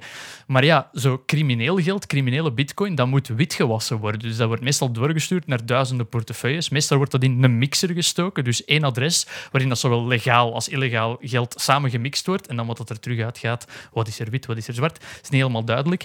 En het vermoeden is... Want We moeten misschien even die portefeuilles. Dus Ja. als, je, als je mee in het Bitcoin-systeem zit, heb je een unieke nummer die van u is. Ja. En in die grote blok Bitcoin staat er: deze unieke nummer heeft zoveel centjes Ja. Bitcoin. En eh, hoe dat geld wordt dan gestort door het gehackte bedrijf aan één van die sleutels. Ja, Maar daarna zeggen ze: nu gaan we een beetje ja de, eigenlijk. de achtervolging spoeven. En we gaan dan een keer overschrijven naar dan en een stukje naar daar. En zo allemaal schoon verspreiden. Ja. Ja, en vermoed is dat dat hier gebeurd is. Ja, een, een eh, portefeuille, een virtuele portefeuille, is maar zo veilig als wie dat er de sleutel van heeft. En misschien dat de FBI al een tijdje dit specifieke hackerscollectief Darkseid in de gaten had en zeiden van oké, de manier waarop dat die geld witwassen, is het naar die portefeuille te schrijven, dan naar die portefeuille, dan naar die portefeuille. Die heet een dark side. Darkseid heette die. dus ja. dat is gelijk zo, kijk naar ons, wij zijn de criminelen. Yay, Ja, ja die hebben, dat is enorm grappig. Die hadden een eigen website met een helpdesk om mensen te helpen van oh, je hebt ransomware binnen gehad. Wij gaan u helpen met te betalen. Ik ben Sandy eh, en ik zal u vandaag helpen met het aankopen van... Ja, maar dat is ongelooflijk. Dat is, Ja, ja. Dat is, dat is, ja, dat is ransomware as a service. Dat is een hele business op zich. Maar dus het vermoeden is dat de, dat de FBI een van die portefeuilles in handen gekregen heeft. En zo, ze hebben ehm, 63 van de 75 bitcoins kunnen terugrecupereren. Dat is 2,3 eh, miljoen van de. Yo, Ja. Maar dus, eh, normaal gezien, die sleutel die je hebt, die valt niet te vervalsen. Nee. Want er zijn soms mensen die zeggen, ik ben mijn bitcoin-sleutel kwijt. En Ja, vooral dan- mensen, mensen die heel vroeg iets gekocht hadden, je moet dat dan bijhouden op een USB-stick, denk Je moet, je moet op een of andere manier die, die private sleutel bewaren. Want Ja. je kunt van een publiek adres niet zomaar de private sleutel afleiden. En er, is, dat een- is- er is iemand in, in, in, in Engeland die, ooit, die weet dat hem ooit één bitcoin of, of een hele hoop bitcoin op een harde schijf geze- geze- gezet heeft. Die harde schijf is naar een landfill ergens. En die is nu constant aan het afwegen van oké, hoeveel zou het kosten om die landfill volledig uit te spitten Ja. in, in ruil voor... Ja, maar dat gaat echt over die mens dat gelijk 1000 of 2000 bitcoin staan. Naar huidige waarde is dat eh, eh, heel veel geld. Ja, 2000 bitcoin, hoeveel staat hij? 30.000? 30.000 Tussen de 30 en de ja, tel 50. uit je winst. Dus ja, voilà. dus Opnieuw, het 60 financiële aspect Ja. interesseert mij geen hol. Maar, maar, ik vind dat wel even belangrijk. Als je een wachtwoord hebt bij een website en je bent je wachtwoord kwijt, dan stuurt die een website u een nieuw wachtwoord. Klopt. Dat is niet hoe het hier werkt. Hè. Ik bedoel, dat, dat getalletje dat je hebt, is gewoon nodig om het systeem in gang te steken. Je kunt niet vragen aan... Er, is, er zit niemand achter het gordijn, daar komt het op neer. Hè. Dus bij een website is er een systeem achter het gordijn en kun je zeggen, sorry, ik ben het kwijt. En dan zeggen, geen probleem, hier achter het gordijn, roefel, roefel, roefel, en alles marcheert terug. Er staat niemand achter het gordijn bij Bitcoin. Dat is net waarom het zo groot is. Er, nobody's in charge. Het, het valt zo goed als niet te vervalsen. Dat is het juist. Niemand heeft het in handen. Maar het gevolg is wel, en dat is ook het geniale aan, aan heel dat systeem, het marcheert met de, het, de echte sleutel die jij fysiek op je harde schijf staan hebt. Als die weg is, is die ook weg. Er, Je hebt die nodig. er is een schatting van hoeveel bitcoin er momenteel in verloren wallet zit, maar dat is echt een, een significant percentage van de totale bitcoin-hoeveelheid is, ja, van in de beginjaren, mensen dat dat kwijt zijn of dit of dat, en die is voor altijd kwijt. Die kan niet geheralloceerd worden. En dat en, is... en ook belangrijk bij dit is een toepassing van Bitcoin, is een publiek boek waarin dat we allemaal kunnen kijken wie dan naar wie overschrijft. Ja. Dat is ook de reden dat dat zo gemakkelijk te volgen is. En meestal Ja. moeten dan inderdaad trucken doen van oké, dat geld is overgeschreven, die 75, of nee, wat was het? 4 miljoen is overgeschreven naar dat adres. Shit, dat splitst in 10.000 aparte dingen. We moeten dat allemaal volgen. En zo proberen ze het zo moeilijk mogelijk te maken voor de autoriteiten. Dus Bitcoin is misschien anoniem, want je weet niet wie dat er achter welke portefeuille zit, maar de, de, het pad van het geld is wel te volgen. Het, het feit dat je een getal hebt bij jezelf dat eigenlijk amper te hacken valt. Dus je hebt, eh, is dat public public-private key? Ja, Dat- public-private key, ja. Daar hebben we geen tijd om dat uit te leggen, God, maar nee. daar bestaan fantastische YouTube-filmpjes van. Wiskunde, priemgetallen, moeilijk Ja. te factoriseren. Ja, inderdaad. Dus je hebt een, een publieke sleutel, een getal dat iedereen kan zien, dat dan in de openbare Bitcoin-boek staat waarschijnlijk. En je hebt een private, en die heb je nodig om iets in gang te zetten. Ja. En op zich valt de private sleutel te berekenen uit de publieke, maar het duurt 3 miljard jaar of zoiets Ja. om die berekening succesvol te krijgen. Dus hoogstwaarschijnlijk bij de FBI eh, zijn ze er niet in geslaagd om het echt te Nee. kraken public-private, maar hebben ze gewoon een harde schijf gehackt en die sleutel daarvan gekopieerd. Er, er zijn, omdat de, het, de rechtszaak om die, dat geld te verkrijgen in eh, Californië was aangespannen en omdat het bedrijf Coinbase, een grote markt voor, voor bitcoin en zo, typisch wordt die ook gebruikt om eh, digitaal geld terug om te zetten in fiat geld, zijn er geruchten van oké, er is gewoon iemand van die hackersgroep zo dom geweest om zijn deel van de buit te zeggen van bon, ik schrijf het over naar Coinbase, dollars alsjeblieft voor deze niet verdachte som geld. Speculatie. Het, het, het- de FBI geeft niet vrij hoe dat ze het gedaan hebben. Voor hetzelfde geld zijn ze gewoon heel hard op iemand zijn deur gaan kloppen en zeggen van, bon, hallo, wij zijn de FBI, we weten dat jij die sleutel in uw handen hebt en we maken het leven van u en uw familie verschrikkelijk, tenzij dat je ons het geld teruggeeft. En wel, maar dus het zou ook kunnen, want in de eerste versie die je vernoemt, hebben ze die sleutel zelfs niet gekraakt. Zij zo, hebben ze gewoon gewacht tot hij het braaf in dollars omgezet had. Voilà. En hebben ze dan gezegd, goeiedag, de dollars alstublieft, we Voilà. weten waar dat ze vandaan komen. Oké, ja. Maar het was wel een first eh, eh, bitcoin die teruggewonnen werd door de, door, de, ja, door de FBI. Dat was eigenlijk nog niet gebeurd. Dan heb ik nu nog een raadseltje voor jullie allemaal. Wat is het verband tussen deze drie dingen? Een vulkaan, een elektrische auto en een satelliet van SpaceX. Ik weet het, ik weet het, ik weet het. Bitcoin is aanvaard als officiële munt in El Salvador. De president van El Salvador heeft gezegd van, oh maar ja, die, dat energiekwestie om bitcoin te minen, we hebben hier een paar vulkanen, we kunnen die, eh, die energie harnessen om bitcoin te minen. Elon Musk zal daar Tesla gewijs ook wel iets mee te maken hebben. Wat was het? Het- Zeg de twee andere dingen nog eens? elektrische auto Ah, en een SpaceX-satelliet. Het is eh, heel simpel. En je zit er vlakbij. Is dat? Ja. Ja, ik, ik wist alleen bitcoin en vulkanen. Ze gaan alle drie gebruikt worden om bitcoins te minen. Ah ja, oké. De, de president van El Salvador zegt, wij gaan bitcoin minen met deze vulkaan. Ja, Maar gaat dat?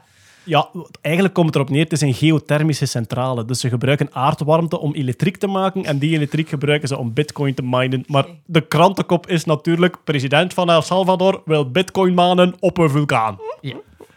Maar, en die heeft dan nu als officiële munt erva- eh, In El Salvador is bitcoin, denk dat het door het parlement is nu, een officiële munteenheid. Ja. Ook raar, omdat dat Heel raar. diametraal tegenover staat waar dat ding vooruit gaat. Het, het vermoeden is een beetje dat El Salvador nieuwe investeerders en rijke cryptoboys wil aantrekken, want El Salvador financieel gezien niet een beste coté om te zitten. Oké, dus straks gaan ze ook zeggen dat het een heel hip project is met AI dat ze Absoluut, gaan uitvoeren. Ja, oké, ja, we zijn mee. Elektrische auto. Er komt een elektrische auto op de markt. En ja, ik moet nu wel die naam opzoeken, hè, want... eh, Ik heb wel een bubbelbad gezien, waar dat het water verwarmd werd door eh, bitcoin-manende grafische kaarten. eh, wel goed, maar dat is op zich... Dat is, Die- maar dat is... Dat, dat is Ja. Die warmte, die warmte, Warmte is er toch. toch kwijt. Ja. dus die warmte, allez, zo, zo een, een bitcoin mining serverpark blaast heel veel warmte weg. Ja, dan kunnen er ook maar iets Terwijl. Lieven het, Lieven het aan het opzoeken is, bitcoins minen, dat is met z'n allen heel hard rekenen op elke pagina van het grote bitcoinboek, random getalletjes raden. En de eerste die het random getalletje raadt, die krijgt een klein eh, prijsje. Dat is bitcoin minen. En dat is een lucratieve business als je aan goedkope elektriciteit eh, kunt geraken. En het random getalletje is nodig om het blok weer uit te breiden en veilig te houden. Hè, om te Ja. zorgen dat het niet zomaar te vervalsen is, alleen maar met heel veel rekenkracht. Goed, Daimac Spiritus is een nieuwe elektrische auto. En wat staat er onder andere in het verkoopspraatje? Als je auto geparkeerd staat, dan mindt hij bitcoin voor jou. Het was de eye-roll van de maand. Want Dus hij is op voorhand al een slave of zo van een hoop hackers of wat. Ja, nee, maar het slaat ook... Ik bedoel, je kunt, je kunt uw telefoon in standby bitcoin laten minen en uw pc als hij niets doet. Alleen, ja, die rekenkracht is ook wel wat ze Er, is. er heeft iemand dat- bitcoin gemined op een Commodore 64. Zo, Oh. zo het protocol geïmplementeerd cool. om daarop te kunnen minen. En het was uitgerekend, zou het ongeveer 1 miljard jaar duren voordat hij een blok zou gecontroleerd hebben. Als hij de enigste miner op de wereld was, die Commodore 64. Er is ook eh, er is, eh, één YouTube-filmpje van iemand die, de, die het met de hand doet. Ah, ja, ja, ja, ja. Ja, dus iemand die echt... Want ja, dat is En gewoon die is een... nog sneller dan die Commodore. Ja, maar dat, want het is dus echt... En het, het mooie aan dat filmpje is dat je dan wel de wiskunde snapt achter hoe, hoe haalde nu een heel lang getal uit een hele lange blok? En hoe moeilijk is het om te voorspellen hoeveel nullen er op het einde van dat getal gaan staan? Dat eigenlijk. Maar die is dan met zijn hand aan het rekenen. We put all the letters here and then we... Roept hem dan ook heel hard shit als het mis is. Zo tien minuten later. Ah, shit. Bon. Drie. Eh, ja, en dan hadden we nog een eh, SpaceX-satelliet. Ja. Er wordt eentje gelanceerd in de ruimte met daar computers op die ook de bloks gaan bijhouden. Dus de hele Ah, ja, een, blockchain. een- ja, ja, een, een, een, een, een node, dus een kopie van het boek in de ruimte. Ja, een kopie van het boek van Ethereum en van Bitcoin. De nodes worden in de ruimte gestuurd. Ze gaan naar het internationaal ruimtestation.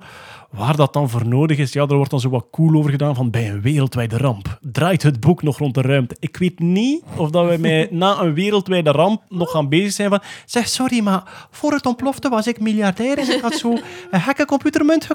Kan ik die misschien terugkrijgen alsjeblieft? Als je aan het vechten bent met je buurt over de laatste banaan. Eh, jongens, eh.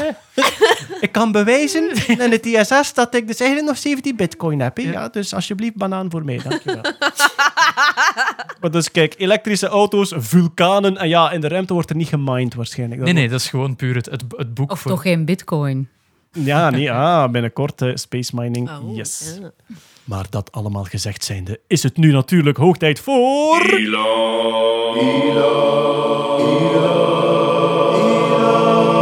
Musk Nieuws. Het Musk-nieuws van deze maand opent met Starlink Internet is beschikbaar in België. Yay! En wie heeft er het als eerste gekocht? Ik heb het in mijn tuin. Yay! En werkt het? Eh, het werkt fantastisch goed. Ik zal de volledige recensie geven. Dus ik heb mij op de pre-orderlijst gezet van het Starlink internet. Het internet dat toekomt via die duizenden satellieten die Musk aan het lanceren is. Van overal ter wereld, behalve misschien de poolgebieden. Dat weet ik niet of die ook gedekt zijn. Maar van overal ter wereld zou je dan kunnen ehm, internet krijgen rechtstreeks via de satelliet met een klein schotelantennetje. Ik stond op de pre-orderlijst en ik kreeg opeens het bericht: je kunt hem in beta-versie krijgen. Waarom in beta-versie? Omdat er gewoon nog maar een fractie van de satellieten gelanceerd is. En dus er kunnen momenten zijn dat het uitvalt, omdat er eventjes geen satelliet beschikbaar is. En die beta-versies heb ik ontdekt achteraf, die worden echt geografisch gepinpoint. Dus mijn tuin, die zat eh, toevallig op een exacte spot waar ze graag wilden beta-testen. Want eh, ik heb al met andere Musk-fans contact gehad die ook op de pre-orderlijst stonden en die er geen hebben. Er is een groot Reddit-forum die alles in de gaten houdt van wie heeft er een gekregen, waar zitten die, kunnen we Het, hier het, een patroon het in... feit dat jij lieve scheire bent, heeft er niet mee meegespeeld? Of? Ik weet het niet. Ik vermoed van niet, omdat ik denk dat ze bij SpaceX niet echt zeggen van oh, it's even scary. Ehm, dus, en ik denk dat alles ook vanuit Amerika aangestuurd werd. Dus ik denk dat het niet meegespeeld heeft, omdat eh, Nikola, hè, de, de tweedehands Tesla, ja, tweedehands Ja, ja. Tesla, ja, recente De Tesla Customize garage die Voilà. gesponsord heeft in, februari, in januari. Ja, dat zijn Musk-freaks, die kopen daar eh, alles van en die staan zeker wel op de radar bij Tesla sowieso. Die hadden ook een gepreorderd en zij zijn er niet bij, omdat zij, geloof ik, geografisch nog niet in aanmerking komen. Maar, ik zal beginnen met het goede nieuws. Het goede nieuws is, het ding is plug-and-play. En dat is echt indrukwekkend. Dus dat komt toe in een grote doos. Dat was ook op drie dagen was dat bij mij. Eh, je doet die doos open, daar zit een, eh, zo een voet in, gelijk een parasolvoet. Je stopt daar een stokje in van iets minder dan een meter en daarop staat uw schotelantenne. Je stopt dat ding in het stopcontact, je downloadt de app en dat is het.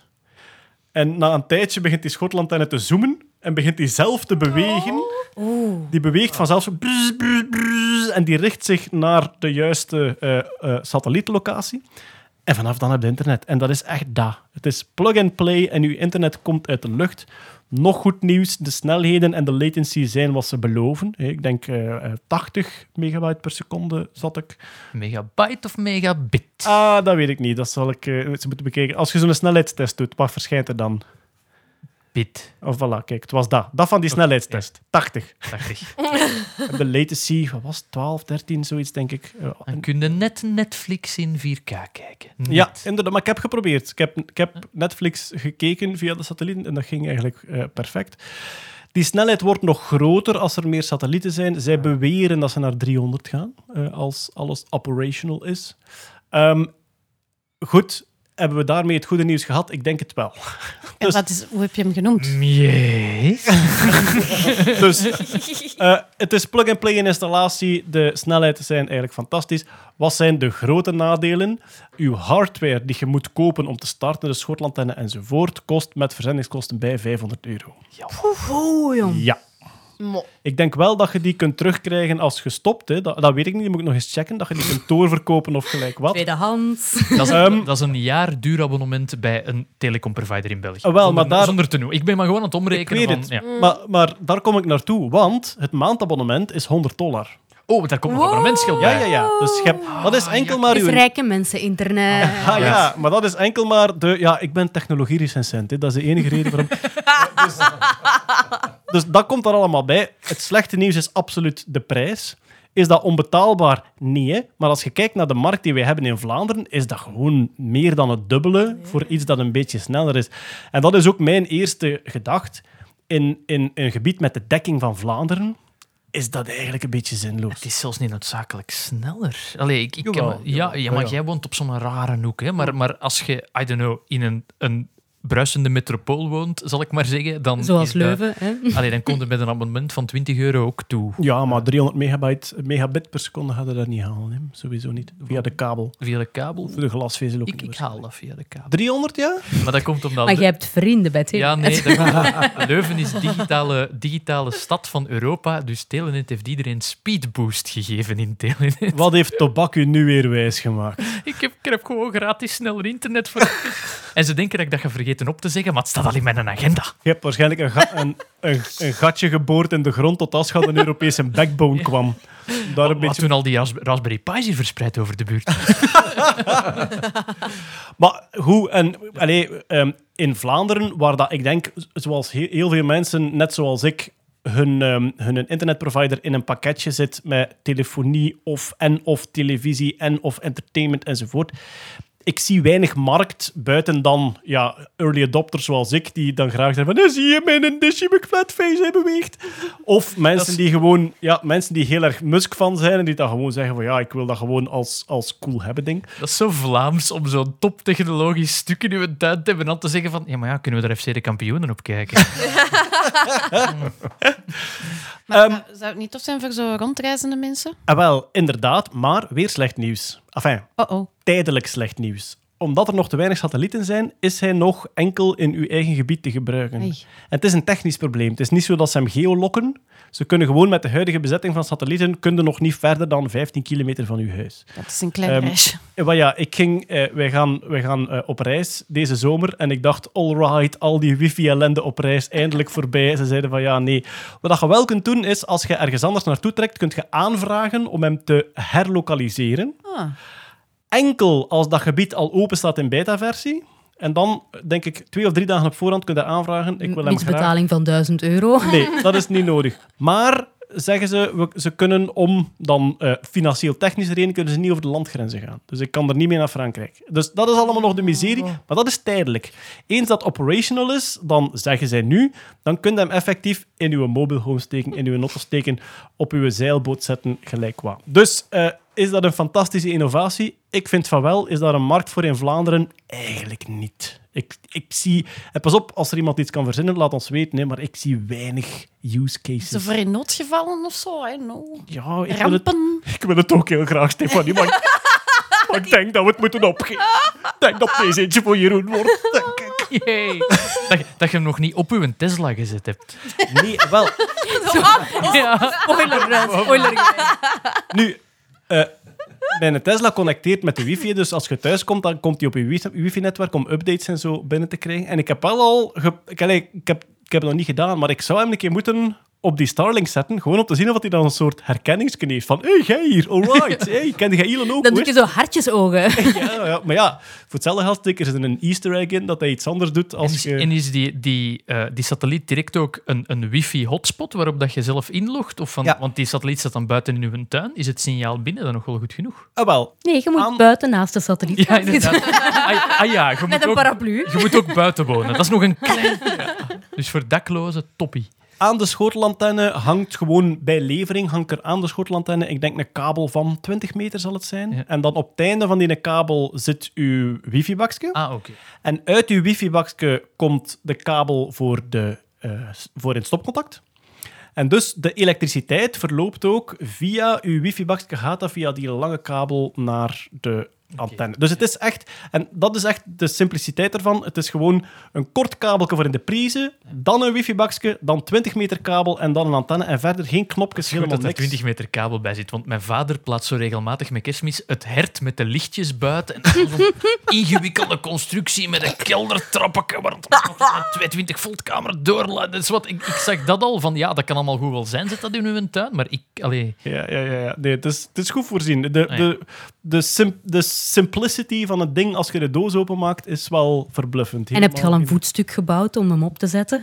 Nee, want hij gaat daar niet vrij lang staan. Ik ga die 100 euro per maand, ga ik, eh, abonnementsgeld, ga ik maar zo lang betalen of dat ik er nog een beetje mee kan testen en kan zien wat kan dat wel, wat kan dat niet. En, En- dan gaat dat ook Een rijke mens, het is iets En anders heb je een schoon salontafeltje. Ah ja, dat is waar. Tot als hij een nieuwe satelliet vindt en dan kantelt hij een beetje. ja.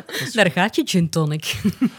nog één klein Musk-dingetje. En ja, misschien toch iets wat hem ergens symbolisch verbindt met onze podcast. Hij heeft op Twitter een Uranus-mopje gemaakt.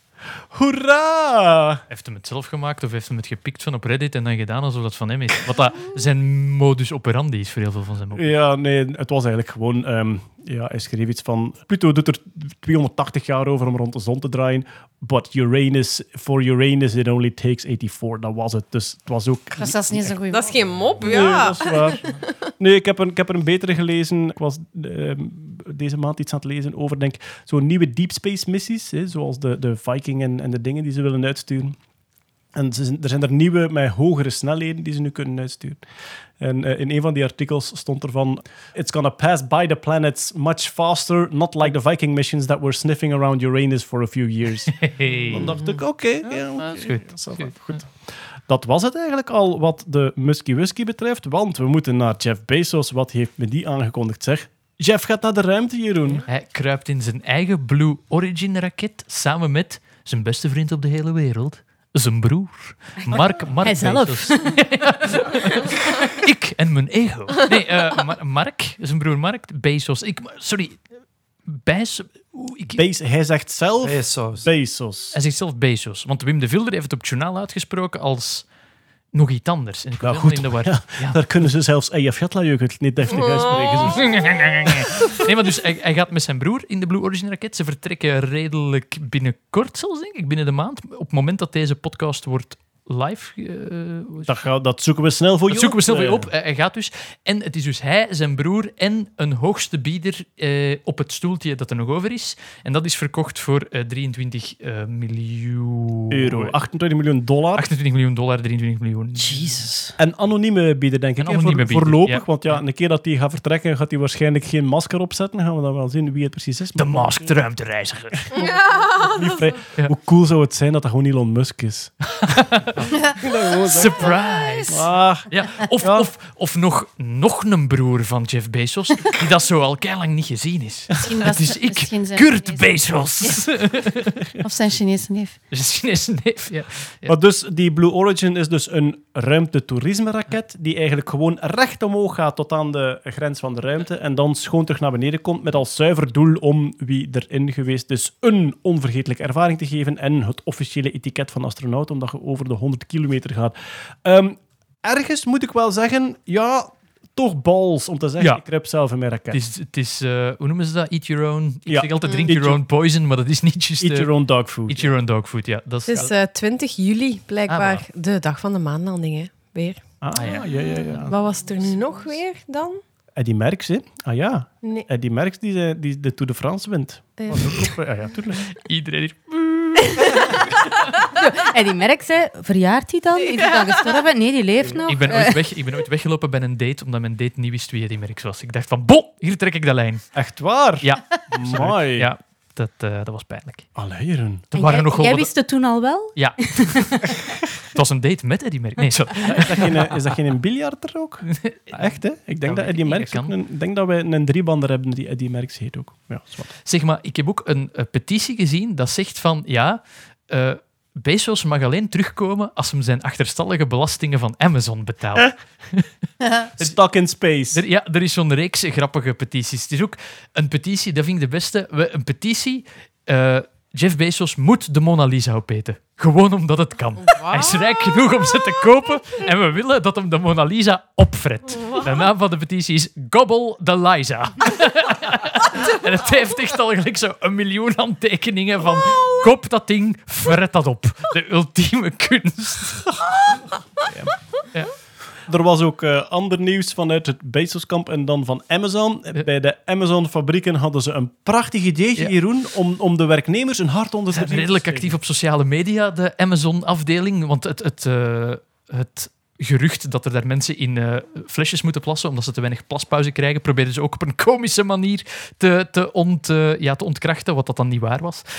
Nu hebben ze de Amazon-box geïntroduceerd. Dat is een soort van doos in een Amazon... eh, een Amazon, het is geen Amazon-fabriek, het is een Amazon Fulfillment Dozen Center. genoeg, hè, daar. Amazon Fulfillment Center. Daar kan je in gaan zitten om je te focussen op je mentale well-being. Want in die doos staat een computer met wat tips over mindfulness. Nee. En in die film. drie minuten pauze dat je hebt, kunnen daarin gaan zitten Nee. en concentreren op je ademhaling. En filmpjes ook, hè? En filmpjes over mindfulness. Amazon-box. En wat ik er geweldig intrigerend aan vind, is...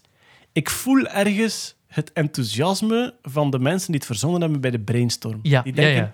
nu gaan we eens laten zien aan de wereld... Hè? Nu gaan we eens laten zien aan de wereld dat wij aan de werknemers een plekje geven waar zij tot rust kunnen komen.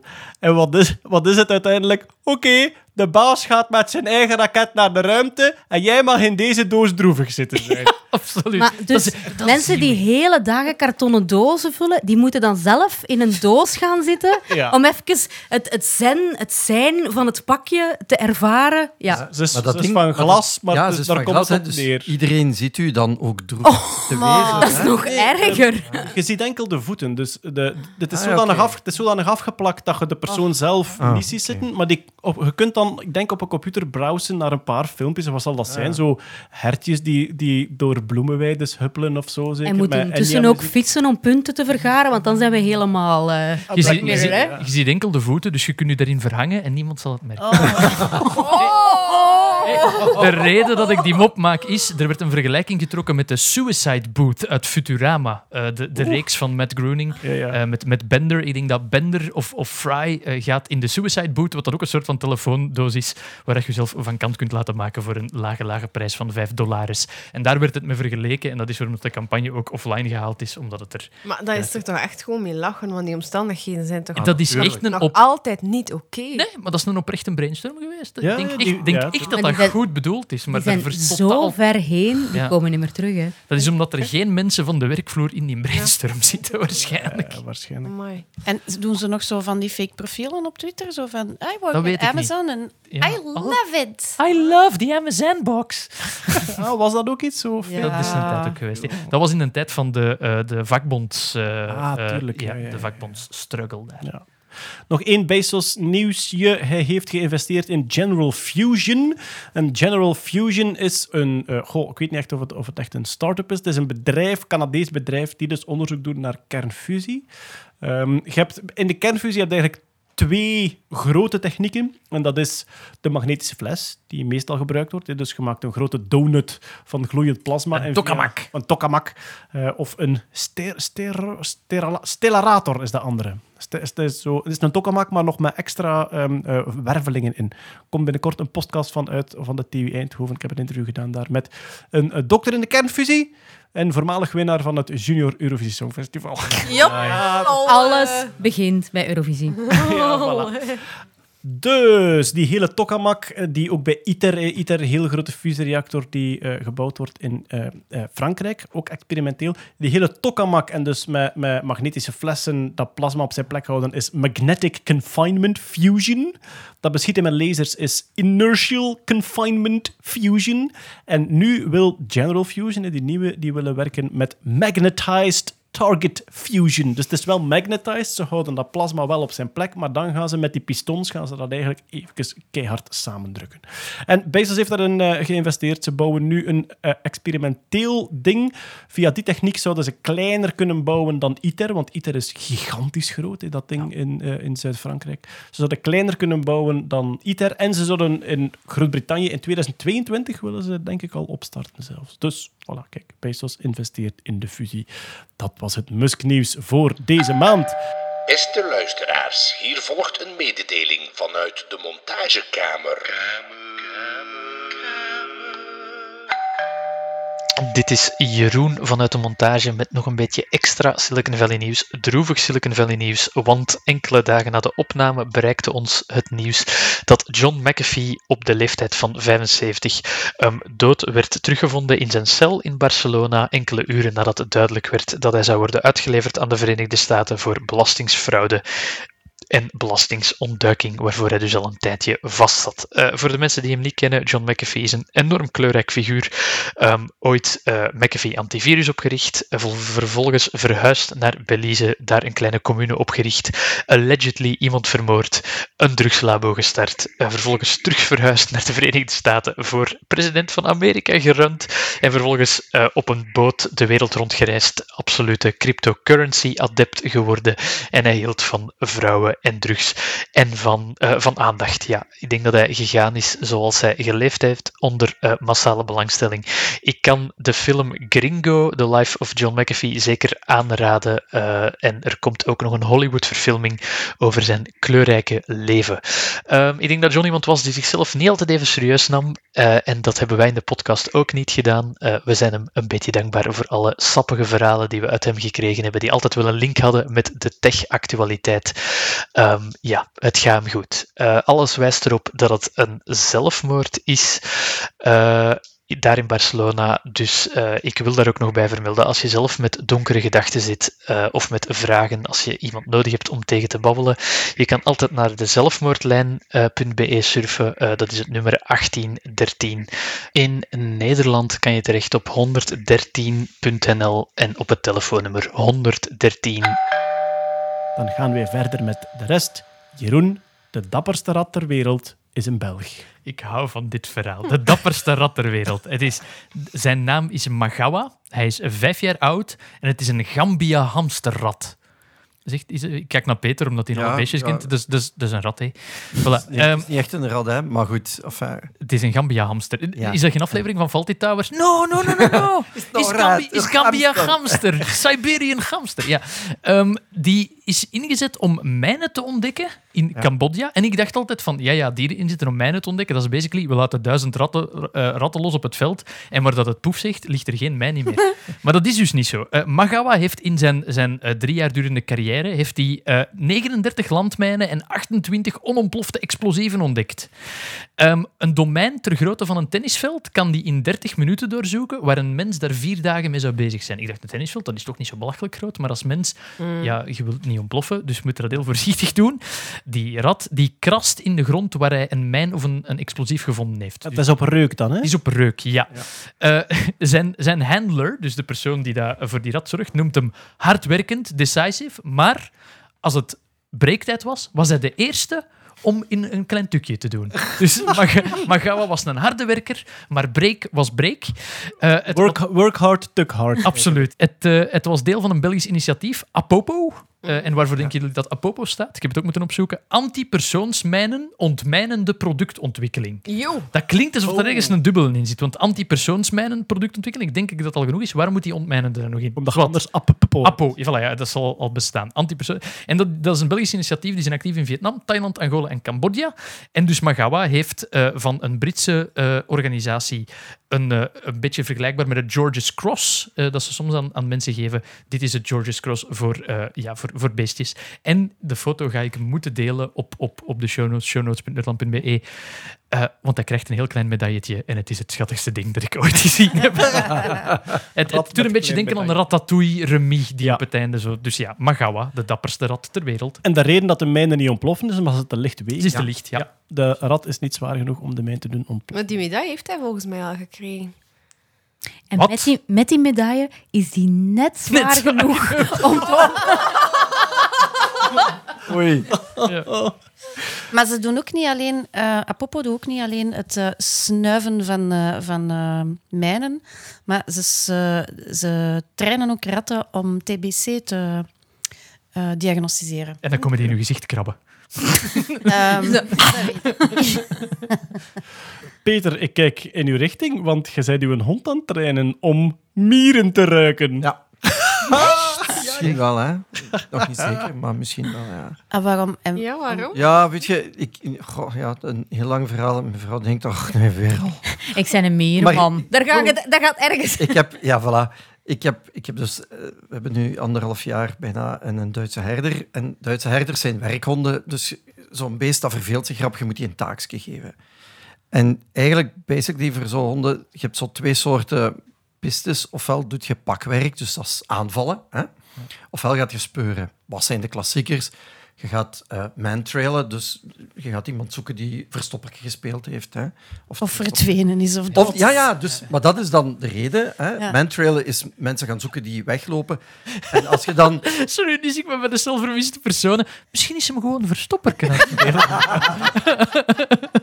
Maar fijn, goed. Ik, ik denk van, ja, pff, ja, dat vind ik nu niet echt zo boeiend. Ik wil, ik wil iets anders doen. Hè? Als ik nu eens insecten ga laten, insecten ga laten opsporen. Ik zeg, maar ja, dat is een zot verhaal. Mieren, dat gaat helemaal niet. Dat vind ik, ik vind ook geen... Je moet materiaal hebben natuurlijk. Hè? Om hem, om hem op te trainen. Ja, je Moet, hè? Ik dacht zo van, ah ja, maar wacht. Hommels, hè, waar ik dan vroeger gewerkt heb, dat was een grote hommelkwekerij. Daar hebben ze materiaal genoeg. Dan gaan mijn ex-collega's bellen van, hè, goed. Ik dan al eens een keer met, eh, met de hondenschool en die zeggen, ah ja, ja, dat kunt u. We kennen wel mensen die eh, in Mechelen zijn er drie dames, die hebben een bedrijf, die, die trainen echt honden op dat soort dingen. Maar ja, die hadden direct een term. Ja, kon- ja, maar wacht. Dus ik neem contact op. En ik zo heel voorzichtig van, ja, en wat wilde dan doen? Mantra, zo, ja, nee, eh, hommels. En zo, ah, ecodetectie. Ik, pardon, dat ken ik niet. Ja, ja, dat eh, eh, planten en dieren opsporen in de natuur. Of daar. Want zeggen ze, ja, we hebben dan zo ivoorhonden. Ah, oké. En ze waren op dat moment ook eh, honden aan het trainen die eh, blijkbaar ergens op een luchthaven in Indonesië gesmokkelde apen moeten kunnen opsporen. Zo, dat soort. Sorry. En oh, cool. Ruiken die anders dan, dan niet gesmokkeld? Nee, nee, Ah, nee. aapjes. Gewoon, Die horen niet op een luchthaven thuis. aapjes gewoon Waarom blaft u? uit, een, uit de bagage. Hè. Waarom blaft uw hond? Hij heeft honger of er is een gesmokkelde aap in de buurt. It's never really sure. Anyway, die madame liet dan ook nog vallen dat ze ook al getraind hadden op eh, vliegende herten hier in België. De kevers, ja. Kevers, ja. Niet, niet echt vliegende herten voor de luisteraar. Duidelijkheid. Kever. Hij vindt er maar geen. Maar er zijn er ook geen, dus het klopt. Heel frustrerend voor een hond als je wel eens ziet vliegen. Want je kunt er niet aan ook. Nee. Dat is eh, zeer ambetant. Behalve de vliegende hond. Die kan er wel aan. Ja, voilà. En dat is een leermuis, Ja. vliegende hond. Maar fijn, goed. Die- Dus ik heb contact opgenomen met iemand op het INBO, het Instituut Natuur- en Bosonderzoek, die zich met vliegende herten bezighoudt. Ik ook heel voorzichtig van, ja... Hè, hè. En die kerel zegt van, ja, maar wij hebben hier een hele hoop honden die getraind zijn op allerlei soorten planten en dieren. Het is een dingetje. Het is een ding. INBO heeft een hele hoop vrijwilligers met honden die dat doen. En eh, ze hebben me dan in contact gebracht met eh, een gepensioneerde militair die een hond heeft die is op... Wa- Peter wa- wou zijn hond een keer een beetje verzetje geven, drie dagen later. Maar fijn, goed. Wolf, hamsters en hazelmuizen. Kan Dus die, die, man, die man staat naast u met zijn hond. Goeiedag, dit is mijn hond Eddie. Hij doet wolf, hamster en hazelmuis. Wolf of hamster? Kiki. Je wilt toch op voorhand weten welk van de twee dat die hond heeft? Er zit ofwel een hamster ofwel een wolf. Kom op, kindjes. Laten we hopen dat het een hamster is. Hij ruikt de kaka, hè. Ah ja, Ah, oké. Wolvenkeutels, hè. Maar fijn, goed. En die kerel zegt dan doodleuk tegen mij... Ja, ja, ja, maar oké, ja, hommels. Ah ja, misschien, dat kunnen we wel doen. Maar zegt hem, ik ken iemand eh, aan de UGent die eh, onderzoek doet naar gentiaanblootjes. Het fantastische vlindertje. Ja, en waar parasiteren gentiaanblauwtjes op? Op mieren. Dus, yay! Een hond die mieren kan Moeten, ruiken. ja, ze moeten En- hond hebben die mieren kan Een heel specifieke mierensoort ook Het nog. zijn er twee, geloof ik. Ja. Maar onze vraag is niet beantwoord. Waarom? Dat vraagt er toch niet aan een nerd? Nee, ik weet... Just because. Because just it's there. Gentiaanblauwtjes, Gentiaanblauwtjes. Hashtag, Maar- omdat het kan. Oké, oké. Maar komt het er dan eigenlijk op neer dat mensen die hun hond iets willen leren opsporen, heeft, heeft Natuurpunt een soort actieve vraag naar als je je hond wil leren sporen naar deze soorten of niet echt? Er zijn er Nee. genoeg. Er is geen actieve vraag Er van nergens, nee. ook niet van Nont. En toch is dit gebeurd. Ik ben absoluut fan. Oké. En ik hoop dat je hond heel gelukkig wordt van allerlei mieren. Er zijn ook honden die COVID kunnen opsporen. ja. Ja, maar dat, is, wel- dat heeft... Ja, Dat gaat ze voorbij. al... Ja. Ja. De mijne vindt mieren. Oké. Dank je. Kan ook lastig zijn. We bellen nu. kan ook lastig zijn. We gaan eventjes terug naar de knaagdieren waar we daarnet met het dapperste rad al zaten, namelijk muizen. Er zijn muizen geboren. Maar wel speciale muizen, Hetty. Ja, ja, ja. Er zijn muizen geboren uit sperma dat bijna zes jaar in het ISS heeft gezeten. En, en eh, ze wisten dat het er was, of ze hebben Ja. het gevonden? Dat is, dat is tijdens een of andere missie mee aan boord gesli- geslipt. Nee, nee, nee. Ze hebben dus heel bewust gevriesdroogd muizensperma naar het ISS gestuurd. En ze hebben dat op geregelde tijdstippen teruggestuurd. Er is een pakketje op negen maanden teruggestuurd. Eentje op bijna drie jaar en dan eentje op bijna zes jaar. Eén, pakket, één pakketje is verloren gegaan omdat Igor dacht dat er ijslollies waren. Gevriesdroogd of bevroren? Nee, nee, echt gevriesdroogd. Dus no- nog iets anders. Want als het echt bevroren is, dan moeten ze eigenlijk de diepvriezers meesturen in de raket. En dat gaat niet. Dus het is eigenlijk zoals minisoep. Ja, Dat is ook, ja. dat is ook denk ik... Ja, Ja, dat klopt, dat klopt. ja, maar je mocht ze niet door elkaar halen. Dat is heel belangrijk. En dus echt zo In. Minutesub zit geen muizensperma. Voor duidelijk. Enfin, dat kun je niet bewijzen, Els. Maar, eh, dus ze hebben dan dat poederke terug naar beneden gestuurd. Maar dat wist ik niet, dat je, als dat gevriesdroogd is, dat die, dat die spermacellen terug beginnen zwemmen. Dan eigenlijk. kunnen ze dat rehydrateren. Zotjes. Ja, en daarmee hebben ze dan onbevruchte eitjes bevrucht. Ja. Die embryo's teruggeplaatst. eh, en er zijn gezonde eh, muizen uitgeboren. En ook de volgende generatie van die, van die muizen die is gezond. En waarom is dat zoveel moeilijker in de ruimte? Waarom kunnen ze geen gevriesdroogd sperma gewoon hier even op aarde bewaren? Ze wouden eigenlijk kijken wat het effect van eh, straling is op de reproductie. Dus dat is het grote ding. Gaan wij ons als soort en ook onze huisdieren, gaan wij ons ooit voortplanten buiten deze planeet? Hè? Ehm, ja of nee? En zo ja, is straling dan een probleem? Is het gebrek aan zwaartekracht dan een probleem? Dus dat zijn ze nu allemaal aan het onderzoeken. Maar je kan niet voor heel lang muizen meenemen naar het ISS. Er zijn er wel geweest, voor, voor drie maanden is dat maximum. Maar zij wouden veel langer kijken van, ja, loopt dat DNA schade op door zo in die... Het is ongeveer 170 keer meer straling daar in het ISS dan hier op aarde. En blijkt dus dat daar in dit experiment gewoon gezonde muizen uitgeboren Maar- Dat is, een heel belangrijk project, reproductie in de ruimte. Daarom gaat hij een derde mee met eh, Bezos en zijn broer. Maar ik denk dan ook, als je, allee, als je een wortel in de ruimte of je een, een gevriesdroogde wortel, dat is toch niet hetzelfde, hè? Nee, ah, wel. Maar dat is ook mijn kritiek, uiteraard. Eh, en dat is ook wat dat ze zelf zeggen in het artikel, van ja, dit moet natuurlijk nog een stap verder. We moeten dat echt met eerst ingevroren, maar dan ook met levenssperma gaan doen. Maar goed, dat is nu al een eerste stap. En dan beginnen ze ook weer, stel dat ooit nodig is, kunnen wij ons eh, voortplantingscellen laten vriesdrogen en dan ergens opsturen of bewaren. En dan kan dat weer gerehydrateerd Krijg een worden. kind van Mars. Ehm, dus ja, ja het, is, het is ook wel het langstlopende biologisch experiment in hè, Oké. zes jaar. Eh, goed, dat zat daar ook maar gewoon. Hè, en dan is dat teruggestuurd, dus is er niks mee gebeurd. Maar het is, het is wel een dingetje, vind ik. Ehm, ja. André, don't sniff the white powder. Comes back alive. Is een mouwsperm. Ja, voilà. Maar dus eh, gezonde meisjes geboren en die hebben zich ook weer voortgeplant. Ja, klopt. Prachtig. Dan gaan we gewoon keihard naar de batterijtechnologie. Want ja, de lithium-ion batterij, die kennen we allemaal. Ik denk dat die in de telefoon zit en zeker ook in de Ja. elektrische wagens. Een probleem met die batterijen is de houdbaarheid. Zeker voor de elektrische wagens. Het feit dat je na een bepaald aantal kilometer of een bepaald aantal jaar toch maar 80% van je bereik Een aantal haalt. eh, ladingen. Meestal Ja. doen ze dat in een cycli van volledig opgeladen en afgeladen. Dan Ah ja, oké. het slinkt. Ja. Maar Els, er zou nu zicht zijn op misschien een technologie om die dingetjes te rejuvenaten. Ja, in die batterijen, daar zit heel veel chemie in. ehm, maar het gaat inderdaad over die li-ionen die Lithium-iontjes. Ja, die dus ontsnappen of die, die, die door verschillende eh, chemische mechanismen ja, verdwijnen eigenlijk. En eh, de Aalto University van Finland die hebben nu een manier gevonden om die inderdaad te... eh, het heet re... Wacht, hè, ik ga het proberen uit te spreken. Hè. Relithiation. Ah. Ja, dus eh her, herlithiumiseren. Ja, ja. Dat is een, eh, een verjongingskuur door elektrolyse. Ik verwacht ook dat dat binnenkort op de Noorde de la staat. Ehm, Het is, het is een, een beetje kuurtje voor je batterij. Ja, ja, je komt er gewoon eventjes mee langs. We geven die een hele volledige treatment. We gaan eventjes langs de sauna massage. We gaan die ook herlithiumiseren. Zien, als je thuis komt, dat is gelijk nieuw. Die hebben nog nooit zoveel energie gehad.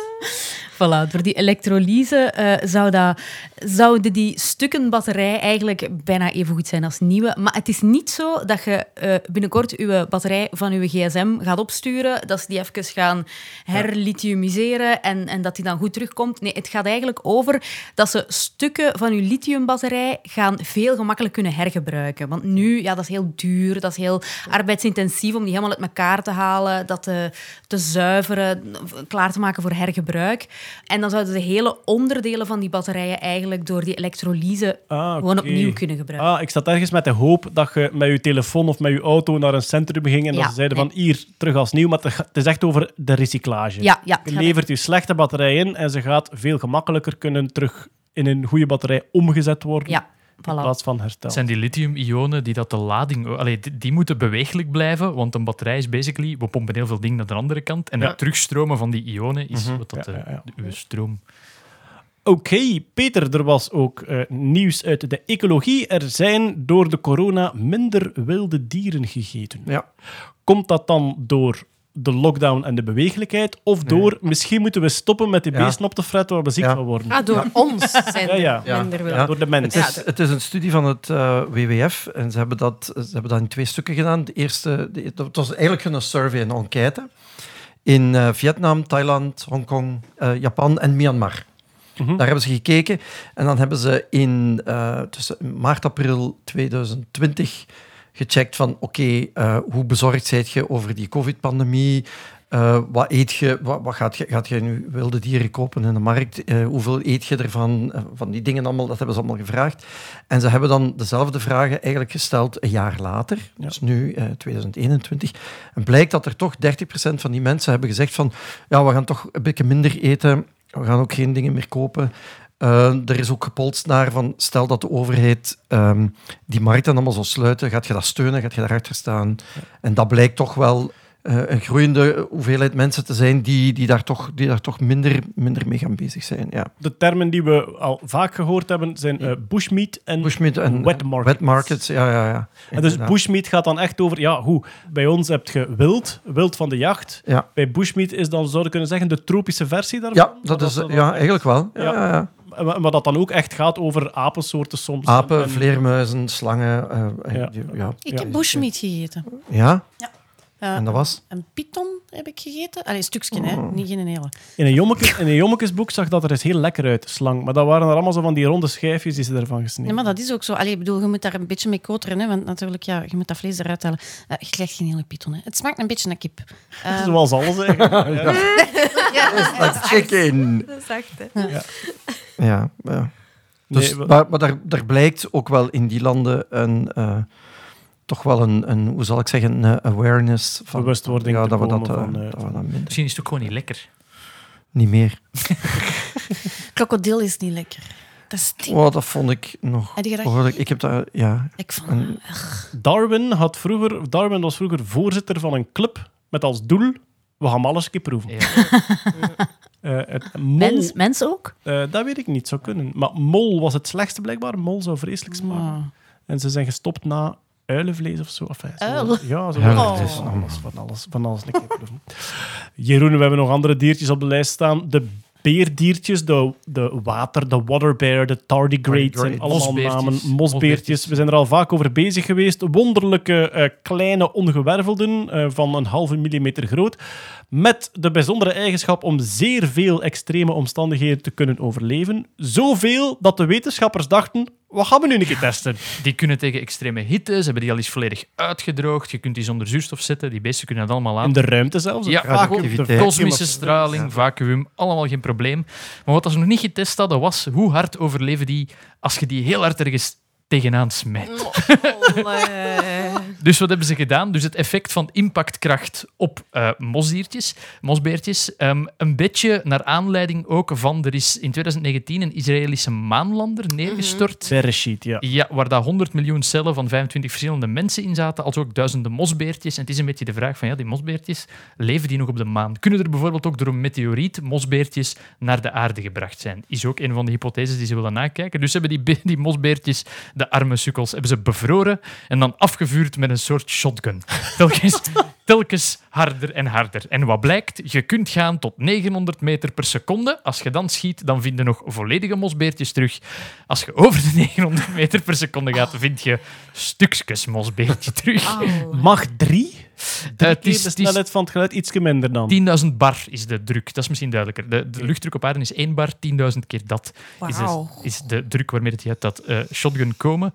En bij hogere snelheden werden ze versnipperd. Maar wat ja, het En als je zijn die de... stukjes tegen elkaar legt, groeit dat dan terug aan één? Want Ja, Nog niet geprobeerd. dat overleven Het ze. zijn vooral de versnellingen, hè? maar dus het is, het is in, in immens korte tijd versnellen Ja. tot 900 meter per seconde. Ja, het is vooral ook het, het terug... Het, het, omdat het de impactkracht was die dat gemeten werd, het is het vooral het heel erg, heel erg hard ergens tegenkwakken Ja, ja, dat het ja. probleem was. Ja, ja, ja, absoluut. Dus wacht, als je die bevriest of als je die uitdroogt, dan gaan die naar de zogenaamde tun state, T-U-N, tun state. Dus die, die trekken hun pootjes in, die trekken alles naar binnen en die worden een soort harde rozijn, Ja. waarin weinig of niks gebeurt. En dat ding, ja, dat is veel kleiner dan een zandkorrel. Dus ja, dat is ook een regel natuurlijk in de, in de mechanica. Hoe kleiner dat je bent, hoe minder dat zo'n impact ook heel die fragiliteit kan, eh, kan afbreken. Dus kijk, eh, 900 meter per seconde, beerdiertjes afvuren met een geweer en ze overleven het blijkbaar nog steeds. Try it at home. The perfect crime. Ja. Peter, ehm, er was iets te doen over het verschil tussen natural selection en sexual selection. Ja. Ik denk natural selection kennen we wel, survival Ja. of the fittest, zij die Ja. het best overleven en het meest nakomelingen krijgen. Ja, dus eigenlijk ja, Die, over, blijven, ja, die overleven. Hè. best bestand tegen de omstandigheden, maar sexual selection is daar een soort broertje, neefje van. Ja, en eh, het mooiste voorbeeld wat wij kennen is eh, de pauw. Hè. Dus dat Het, het, eh, de, het uitzicht of de, de, de kenmerken... Het dier, het dier. Het ja, ja, ja. dier, ja, Ja, vogel. ja, ja, ja. Ja, ja. En ehm, dus waarbij, waarbij bijvoorbeeld de keuze van de vrouwtjes bepaalt hoe dat de mannetjes verder evolueren. Dus bijvoorbeeld lange staarten, grote horens, al die dingen. Dus de staart heeft geen enkel voordeel in survival of the fittest, Nee, maar heeft wel, wel in tegendeel zelfs. Hè? ja, maar heeft een groot voordeel blijkbaar in eh, Ja. seksuele voortplank. Dus Ja. sexual selection, maar geen sexual natural. fitness wordt dan getoond aan de vrouwen. Hè. Dus hoe mooier dat die, dat die vogels zijn, of hoe, hoe groter de horens van bepaalde eh, zeg maar hertensoorten zijn, Ja. hoe aantrekkelijker die worden voor de vrouwen. En daar, gaat, daar gaan die vrouwen dan vanuit dat dat de meest fitte man is Ja, in, de- in de dingen. Maar eh, dat heeft natuurlijk ook bepaalde repercussies. Hè? Als jij, eh, hoe langer je staart wordt, hoe meer dat jij ten prooi kunt vallen aan predatoren. Ja. Maar ze hebben die, die twee dingen nooit eh tezamen getest. Dus wat ze nu bijvoorbeeld hebben gedaan, is ze hebben dat nu met eh, de gehorende meelkevers gedaan. Die mannetjes hebben redelijk grote, ook net zoals met die vliegende herten, redelijke grote kaken in verhouding, want het zijn heel kleine beesten. En wat blijkt nu? Mannen, dat was uit vroegere experimenten al, mannetjes met een grotere kop, met grotere kaken, krijgen dochters die minder vruchtbaar zijn. Oké, dus eigenlijk de sexual selection Ja. zorgt voor een nadeel. Ja, want wat blijkt, hè, dus eh, de bouw van zo'n dier, dat is, dat is eh, een bepaalde hoeveelheid energie voor nodig. En dat moet dan verdeeld worden. Dus wat gaat je krijgen? Een mannetje met grote kaken heeft ook een klein achterlijf. Oké. Dus dat, dat- ja, het moet een, beetje, moet een beetje verdeeld. Maar Goed, eh mannetjes met grotere kaken, die zijn iets logger, die kunnen dus gemakkelijker door een predator worden gepakt. Ja. Maar wat blijkt nu? Al die genen die voor die verschillende lichaamsdelen werken, werken in beide geslachten op dezelfde manier. Oké. Ja. En ehm, wat zij nu zeggen is, kijk, een manneke dat dus een grotere kop heeft, heeft een kleiner achterlijf, maar die gaat dus ook dochters krijgen met een kleiner achterlijf. Kleiner achterlijf, minder eieren, minder vruchtbaar. En hebben ze gekeken van, ja, maar wa- hoe werkt dan de gewone natuurlijke selectie daarop in? Dan hebben ze gewoon die populatie, ze hebben een aantal populaties zonder predatoren genomen. En dan ergens in één populatie of in een paar roofwantsen gezet. De predator. Het voordeel van insectenkweek, de generaties volgen Ja, die zijn heel snel. Op Dus op een paar weken tijd, op pak een maand tijd, heb je een nieuwe generatie. Ja, En wat blijkt, inderdaad, als je daar een predator hebt, die gaat dan de mannetjes met de dikkere kop, die gaat die gemakkelijker kunnen pakken. Die zijn iets langzamer, dus die, die, die worden dan gehaald. En eh, je krijgt dan eigenlijk een afvlakking daarvan. Een evenwicht, ja. Ja, je krijgt een evenwicht. En ehm, dus je gaat, je gaat zien dat de mannen dan eh, iets kleiner qua kopgrootte zijn en dus iets groter eh, achterlijf krijgen in verhouding. Ja. En dus krijg je ook dochters die een iets groter achterlijf hebben, die dan iets vruchtbaarder zijn. Eh, hetzelfde, zeg even als voorbeeld, bijvoorbeeld bij de mens, de heupen voor de man en de vrouw zijn anders. Voor de vrouw zou die eigenlijk redelijk breed moeten zijn om kinderen te kunnen baren. Bij de man moet die dat juist niet zijn. Maar eigenlijk krijgt geen een van de twee wat ze eigenlijk nodig hebben en er wordt een compromis gezocht. Omdat dezelfde Maar het zijn genen- dezelfde genen die daarop inwerken. En dat hebben ze nu gevonden, want dat is nog nooit samen onderzocht. Maar dus het evenwicht bij die kevers, het evenwicht is ontstaan in bijzijn van predatoren. Ja, En als die ja. predatoren wegvallen, dan zal Ja. dat een beetje ontsporen. Dan zou, richting- inderdaad, ja. En ze hebben tot nu toe dat altijd maar apart onderzocht. En deze keer hebben ze die twee dingen tegelijk bekeken. Dus je mag niet de meest patserige kever zijn, want dan Nee. je ook traag, omdat je een gigantisch flashy ding op je neus hebt staan, waarmee je kan zeggen van, hé, hey, vrouwtjes. Dus je moet een beetje patsen. Je moet een beetje patsen. Een beetje patsen. Goed genoeg om de vrouwen te lokken. Maar, maar niet, niet de straf om niet op te straf vallen. Om niet op te vallen, voilà. Je gaat nog leren, Jeroen. Ik ga nog leren. Ja, maar ja, dat is mijn techniek altijd. Beetje, gewoon een beetje patsen. Selectief patsen. Zeg Jeroen, toch ook weer een uitvinding die de wereld, enfin, die de mensheid gaat helpen. Er is zowaar een strootje uitgevonden, een zuigrietje, om de hek te doen stoppen. Ja. Wat is de hik, lieve? Dat is als je diafragma en tussenborstspieren plots samentrekken. Dat heb ik helemaal niet opgezocht op Wikipedia. Ehm singultus in de medische wereld wordt dat genoemd. Nu kijk ik naar Hetty en ze, ze is niet in de lach aan het schieten, dus dat zal wel kloppen. En daar is nu een, een, een ideetje voor ontwikkeld. Eh, het noemt, en dat is eigenlijk vooral waarom het is opgevallen, het heeft de verschrikkelijke naam FIST. F-I-S-S-T, Forced Inspiratory Suction and Swallow Tool. Ja, inderdaad. Dat klinkt Zo, niet, niet Dat klinkt aangenaam. ranzig, ik weet het. het. Fist met twee S'en ziet er toch ietsje meer uit als een metalband uit Erpenmeren. Dan nog forced, forced. Ja, ja, het wordt nog erger. Het, eh 14 dollar. Het is een, een rigide rietje, dus, dus het, je kunt het niet plooien. En onderaan dat rietje zit een soort drukklepje. En je moet een bepaalde zuigkracht ontwikkelen om dat drukklepje Oh. te doen, te doen eh, klappen. En dat zorgt ervoor dat je diafragma eigenlijk zelf samen eh, trekt. Je doet eigenlijk de beweging die de hik wil doen, maar je doet die zelf gecontroleerd. En dat is eigenlijk ook het, het idee achter al die... Bijvoorbeeld iemand boe laten verschieten Ja. bij de hik, komt omdat je dan zelf je diafra diafragma samentrekt en dat dan een hik misschien weggaat. In 92% van de gevallen, ik moet wel zeggen, het was een studie zonder controlegroep, dus eh, take it what you will, zou het de hik verhelpen, of toch tenminste voor een paar uur weghouden. Eh, het is de, de hik verhelpen, eh, las ik ook in het artikel, het is de borst opblazen en slikken, dat is de sleutel tot de hik te verhelpen. A long, slow swallow. Maar dat Eh, maar het is eigenlijk wat dat wel deden, hè? Ja, maar nu met een rietje van 14 Maar- dollar met de naam Fist, Stefanie. Het is zoveel meer marketable dan boe. Ook om als eerste hulpverlener te kunnen zeggen... Haal de fist. Suck my fist. Toch ergens, dan verschiet al genoeg om de Ja. hek te doen overgaan. Ik heb in een tijd geleerd, in mijn EHBO-cursus, werd mij verteld, een van de dingen die meespelen in al die trucjes tegen de hek, zoals ondersteboven drinken enzovoort, is concentratie. Ja. En die man, die man legde dat uit als, je concentreert je zo hard op iets moeilijk dat je vergeet te hikken. En ik heb al een paar keer de machten van twee proberen opzeggen. Dus terwijl ik aan het hikken was, mijn adem inhouden, rustig worden en dan 2, 4, 8, 16, 32, 64 enzovoort. En ja, dat, dat hielp op een manier. Ja, maar je zegt gewoon je adem aan het inhouden en je zit je eigen zodanig aan het concentreren op iets, maar dat heeft eigenlijk niks met die machten van twee te maken. Also, waar on earth doe je een eerste hulpcursus waar dat ze leren hoe dat je met een hik moet omgaan? Ja, nee, nee, serieus. Dat was eh, Rode Kruis. Rode Kruis in Gent. Nafzet. Zeg. Dat was Rode Kruis in Gent en wij kregen daar alles van de gewone brandwonden en schaafwonden tot de, hik en de bloedneus, maar dan ook de serieuze Dat is. EHB no. Eerste hulp bij niet ongevallen. Het is gewoon van, oh nee, ik heb wijn op een wit tafelkleed gemorst. Ah ja, je moet daar zout op doen. ik heb een EHB no-cursus gevolgd. Geen zorgen. Je, komt toe en ze verdelen je in twee groepjes. Zo. Degene die de moeilijke dingen gaan leren, degene die de hik leren. Jij, bent meer iemand voor zo hik en heimwee en zo. Ja, dat is voor u meer ideaal. We hebben nog één iets gestaan en dat is... Marianne Verhelst heeft een Europese prijs gewonnen. De prijs die ze gewonnen heeft is de André Mischke-prijs van de Young Academy of Europe. Ik weet niet of dat jullie bekend zijn met de Jonge Academie. Ja. De Jonge Academie, ja, het je natuurlijk. De Jonge Academie is, eh, ja, goh, ehm, hoe kunnen we het omschrijven? Het zijn eigenlijk jonge professoren. De regel is, je moet jonger zijn dan, is het niet 40? En je mocht ook maar twee of drie jaar lid zijn, denk ik. Vijf jaar. Vijf. Ah ja, vijf jaar.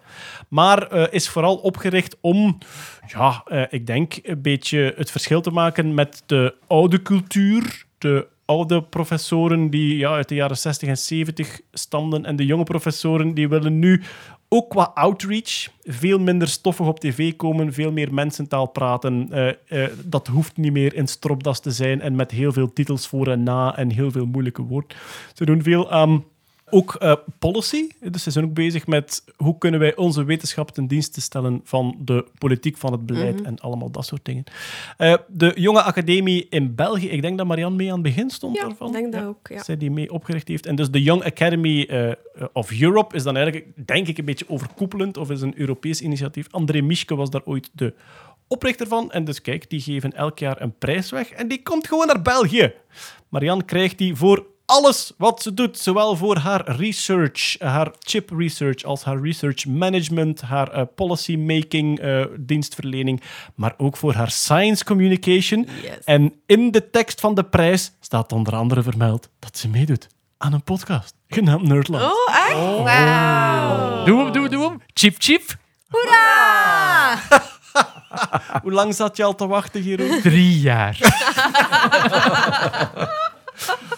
Oké, we hebben het reguliere nieuws gehad. We hebben nog een paar aankondigingen te doen van eigen projectjes. Want wat zijn we allemaal weer met veel bezig? Els en Hetty, er is een nieuw doeboek. Yay, het is er! Doe boek 3, doe boek 3, doe boek 3. Voilà, dus doeboek, het concept, het eh, eh, recept is gekend, denk ik. Puzzels, weetjes en toffe bouwprojectjes. Ehm, ja, ik, ik ben er heel blij mee. En de Rubik's Cube en zo, hè? Ik vind het het mooiste doeboek dat we al gemaakt hebben. Want echt de, de cover is echt mooi. Het is zo Maar paarsig. hè. Ja, ja, Je zegt van uw kinderen niet dat er één Ik, schoner is dan het Ja. ander, maar het derde is Ik- mooier. Ik lees alleen de prentjes. Hè. Dat is, eh, En waar ik altijd blij mee ben, wat we toch in die boeken krijgen, is los van het luchtige, want je wil dan een keer gewoon een puzzel doen, los van het luchtige, dat zijn de projectjes met vlees aan. Kurt geeft daar een prachtige intro voor, echt, echt geschikt voor achtjarigen, en van 8 tot 14 is de richtlijst, maar uw achtjarige kan dat lezen, intro in 3D-printen, en je kunt gewoon met gratis websites, gratis software kunnen aan de slag en kun je eigen 3D-printje ontwerpen, dat je dan ergens kan laten printen. Er staat ook op hoe dat je toegang krijgt tot een 3D-printer. Swat, doe boek 3 voor kleine nerds. Er zijn heel veel volwassenen die zich daar ook mee amuseren. Absoluut. Geef ik mee als tip Ja. voor een hele zomer vol plezier. kunnen ze nog altijd een stickervel krijgen als ze het online bestellen? Absoluut. Ik denk het Ah, wel. Een stickervel met onze hoofden. En Ja. Als je- Het jaar kinderen plak- plakken nu haar hoofd overal. Overal. Overal. Ah ja, en ik heb trouwens gezegd, degene die mij de leukste foto stuurt met een van die, van die stickers van het jaar hoofd, daar maak ik een gepersonaliseerde puzzel voor. Ja. Ah. Oh, wauw.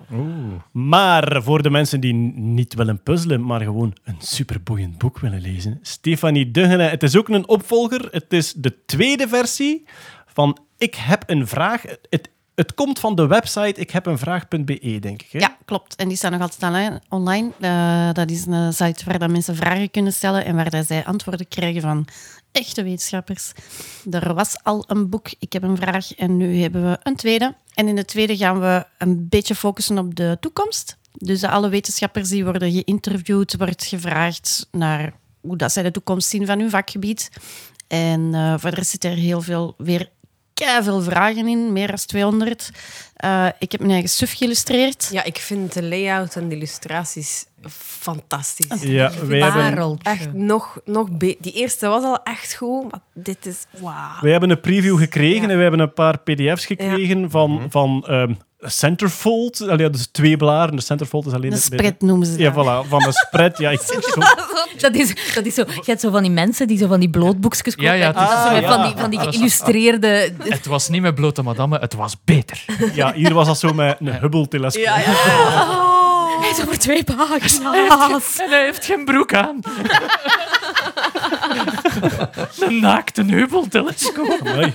Is dat je extended antenne of ben je gewoon blij van een zwart gat te zien? Eh, Maar ehm, ja, ik heb een vraag twee voor wie het eerste boek al gezien heeft. Het is echt nog mooier. Het is echt nog mooier. Ik vind de, de layout is magnifiek schoon. Niet alleen uw illustraties, sowieso. We, Ja. ik- we gaan blijven met bloemetjes gooien, omdat het ook gewoon gemerkt Pontje op de cover, pontje op Ja, het zeggen, je zei het belangrijkste ding Ja. vergeten aan die boek. Mijn hondje. De, de, de- de voorkant van het boek is een soort van ja, futuristisch ruimteschip met van alles en nog wat. En in een van die kleine compartimentjes van het ruimteschip zit een klein hondje met een brilletje op en het is Poncho. En het is perfect. Maar de illustraties zijn heel schoon. Ik vind ook de, de hele bewerking van de bladspiegel, want er staan dan zo nog ja. Ja. zo kleine grafische accentjes. Ja, dat doe ik hoek. graag. Ah, dat is echt Prachtig. Dat is- maar de vragen zijn ook weer kei cool. Allee, er is echt, ik kan mij daar blijven over verbazen hoe cool dat kinderen zijn. die, die tuurlijk. stellen van die, een van mijn favoriete vragen was: als ik een scheet, als ik, wacht, als ik met de snelheid van het licht vlieg. En ik laat een scheet. Ruik ik die dan eerst of hoor ik die dan eerst? Ja, sorry, dat is echt... Dat kunnen volwassenen niet tegenop. Dat is waar. Maar die website op zich, ik vind die website super. Ik stuur mensen daar naartoe als het echt over vragen gaat. Dat ik zeg van ja, kijk, dat is specialistenvoer. Vroeger, wat ik soms deed, vroeger met een vraag die ik niet kon beantwoorden van, van, van kinderen of van jongeren, was zelf doorverwijzen aan die universiteit. Kun je dat doen? Dat is niet meer nodig, want die website is er. Ik heb mijn vraag.be, je zet dat daarop. En inderdaad, de beantwoorde vragen blijven ook op die site staan. Die zijn vaak zo goed dat het logisch was dat dat eerste boek er kwam. En nu bij dat tweede boek ook, ja, ik heb nog maar tien spreads gezien. En het is ook weer die sfeer, hè, dat je een vraag leest, dat je denkt van, hoe komen ze erop? En je wilt onmiddellijk ook het antwoord weten. De antwoorden zijn dan meestal een half blad of een derde van een blad, zoiets. Heel, ja, hapklaar. Zo de, de, het is echt een bladerboekje. En Ja, het het is, heel gevarieerd. Ja. het is nu, ik heb een vraag 2, dus toe vraag to Furious. Is dat dan, ik heb een vraag 3, Tokyo Drift, komt die er ook aan? Er zijn, nog, er zijn nog genoeg vragen voor een derde boek, maar eh, Ja. eerst, eerst het tweede Ik heb een Ja. vraag voor life. Wat dat dan uiteindelijk... En waar, waar kunnen mensen het boek kopen, Stefan? Ah ja, eh, natuurlijk. Op het moment dat deze podcast uitkomt, ligt het in de boekhandel.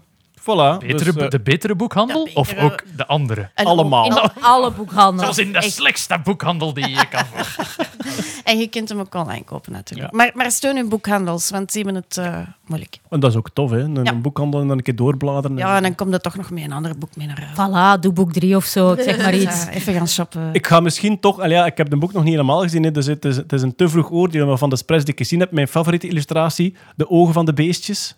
Ah ja, Ah, daar ja. heb ik mij heel goed mee geamuseerd. En zo een lijst van ja, welke geflepte pupillen dat er niet bestaan bij. Maar echt cool. Heb je ze allemaal kunnen raden, trouwens? Nee, ik, er waren er een paar die ik elders al gezien had. De inktvis. Ja, hè, de- die is cool, hè? Die is super goed. En dan heb je die. Ik zag er één in een hele zotten en ik, ik dacht dat dat van een soort pistoolgarnaal was of zo. Pisto- Of iets garnalig. Ah, Ah, die dingen, mantis shrimp. Mantis ja, shrimp. dat- ja. ja, Ja, dat voilà. is... Dat, eerlijk gezegd lijkt het een beetje op een penis. Oei. Maar Dat is uw tekenstijl. ja, misschien. Ah, ik moet nu zeggen, je hebt Poncho nu ook wel getekend op een plek. dat je dit-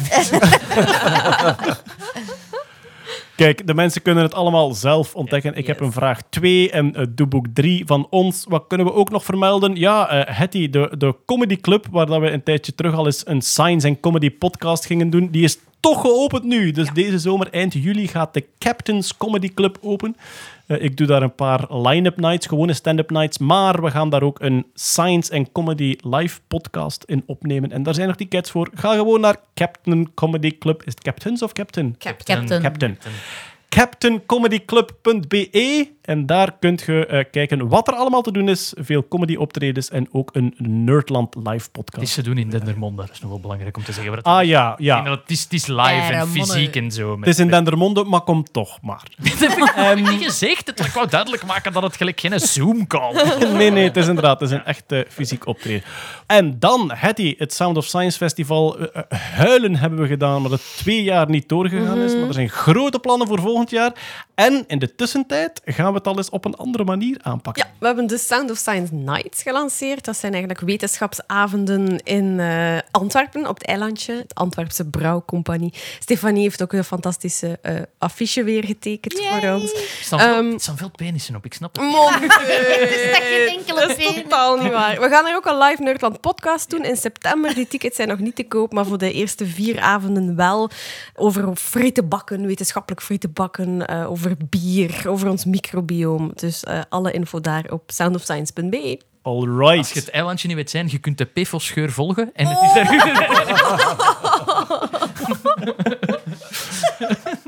En dan hebben we zowaar nog een echte sponsor. En Jazeker. ja, Jeroen, wij zijn heel selectief in onze sponsors, maar we zijn eigenlijk dolblij. We hebben, in- de, we hebben de luxe om selectief te zijn, maar we hebben al zoveel leuke sponsors gehad. En deze past perfect in het rijtje. Het zijn de Wilde Brouwers.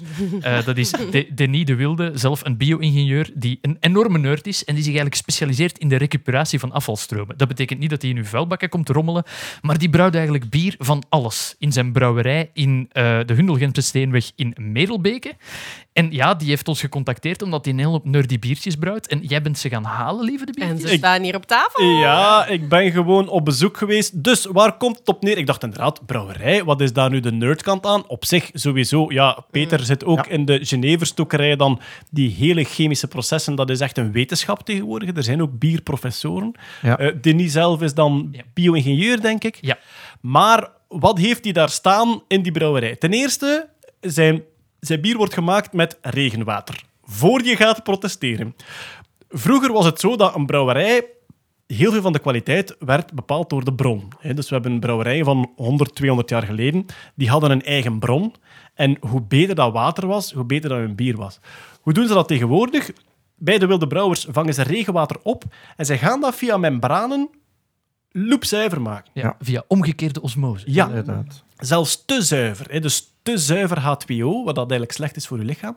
En dan kunnen zij via eigen receptjes daar de juiste mineralen en zo terug aan wauw. toevoegen. Dus zij engineeren hun water dat dat helemaal goed is. Dat gebruiken ze dan om te brouwen. En dan heb je nog heel veel andere stoffen nodig voor te brouwen. En daar komt dan inderdaad zijn ervaring. Ja, hij, hij probeert eigenlijk reststoffen van landbouw of productionele processen terug nuttig te gebruiken. Dat deed hij al beroepshalve en dat heeft hij dan ook gebruikt in zijn brouwerij. Hij maakt bier van oud brood. Ja. Dat klinkt een beetje muffig. De Troggeling, samenwerking met biobakkerij De Trog, eh baakt hij een, eh, een, een biertje van overschotten biologisch brood. Wat, je hebt toch granen nodig, hè, waar dan nu suikers in zitten, denk ik, Peter? Ah ja, zetmeel. Hè. Zetmeel is eigenlijk eh, suiker. Hè. En dat zetten die gisten dan om in Ja. alcohol. Dat zegt Ja. Denis ook. Als er suiker of zetmeel in zit, dan kan je Ja, er ja. bier van maken. Ja. Dat Voilà. is, ja. En dus met die broodresten eh, gaat hij aan de slag, die natuurlijk volledig omgezet worden. Dat is een rood biertje geworden, ik heb het al geproefd. Dat is een rijke, dat is echt zo een volle mond hè, dat je daarvan hebt. Het heet ook gewoon oud brood. Misschien niet de beste marketing, maar het dekt de ja. lading. Ja, toch? Hij maakt bier van oude pastavellen. Dat is hetgeen dat ons getriggerd heeft, denk ik. omdat- Want ik krijg veel sponsoraanvragen binnen. Ik dacht van, yes. Maar effectief, in samenwerking met een pastabedrijf, oude pastavellen om bier mee te brouwen. Ja. Zeer En ook de, de Flora 3.5, die is benoemd als beste laag alcoholisch biobier. Dus dat is gewoon een prijsbeest dat er daar gemaakt wordt. Ah, nog iets dat ik erbij kan zeggen, inderdaad, al, eh, eh, ze werken volledig biologisch in die brouwerij. Ja. Dus niet alleen met reststromen, maar ook nog biologisch. En dat laag alcoholisch bier, zei je zelf, er is veel vraag naar. Mensen beseffen ook dat ze liever wat minder alcohol drinken en dat ze gewoon een gezellige avond hebben waar dat je toch vier, vijf pintjes kunt drinken zonder dat je aan die volle alcohol zit. En dat is in de Flora geworden. Ik heb hem ook geproefd. Dat is echt een zomerbiertje. Ja, vind ik ook heel Zeer lekker. lekker. Ja, als Ja. je dat koud zet, het is heel zacht. Het, het is, allee, het is Er geen scherpe veel, er smaak. is veel smaak voor 3,5 allee, voor 3,5 procent. Want eh, Je proeft het niet, hè? nee, nee, ja. normaal gezien ja, heb ik ook graag bieren van een redelijke alcoholpercentage. Maar dit is echt zeer smaakvol. Voor 3,5 procent, I Het, wouldn't have known. het is heel mooi dat ze inzetten. Ze willen eigenlijk een volledig off-grid brouwerij zijn. Dus elektriciteit produceren ze zelf met Zonnepanelen. Het water hebben ze allemaal zelf. Dus ze zijn eigenlijk ja, totaal... Inderdaad, ja, want dus die, die filtering kan, kan zuiver op zonnepanelen. Regenwater en zonnepanelen. En je hebt eigenlijk je, je, je water gemaakt. Van die flora maken ze ook een sour cherry. Dus Hola. Mensen, mensen die kriekbier bestellen op café, je drinkt suikerwater. Echt Oh, waar. Ik bedoel, Met de kleurke. ja, koop een keer, drink een keer een kriek van een oude geus. En dan weten, zure krieken, zure geus, dat is hoe dat moest zijn. En mensen deden daar vroeger zelf suiker bij. En zij doen eigenlijk hetzelfde. Dus zij hebben van die Flora hebben zij een sour cherry variant. En ik drink heel graag geus en ook graag oude kriekgeus. En ik vind hem heel goed, die sour cherry. En verder hebben ze nog een bier dat Louis XVIII heet.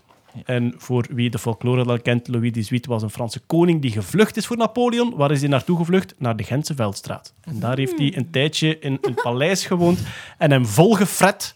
En hij zat al zwetend te fretten.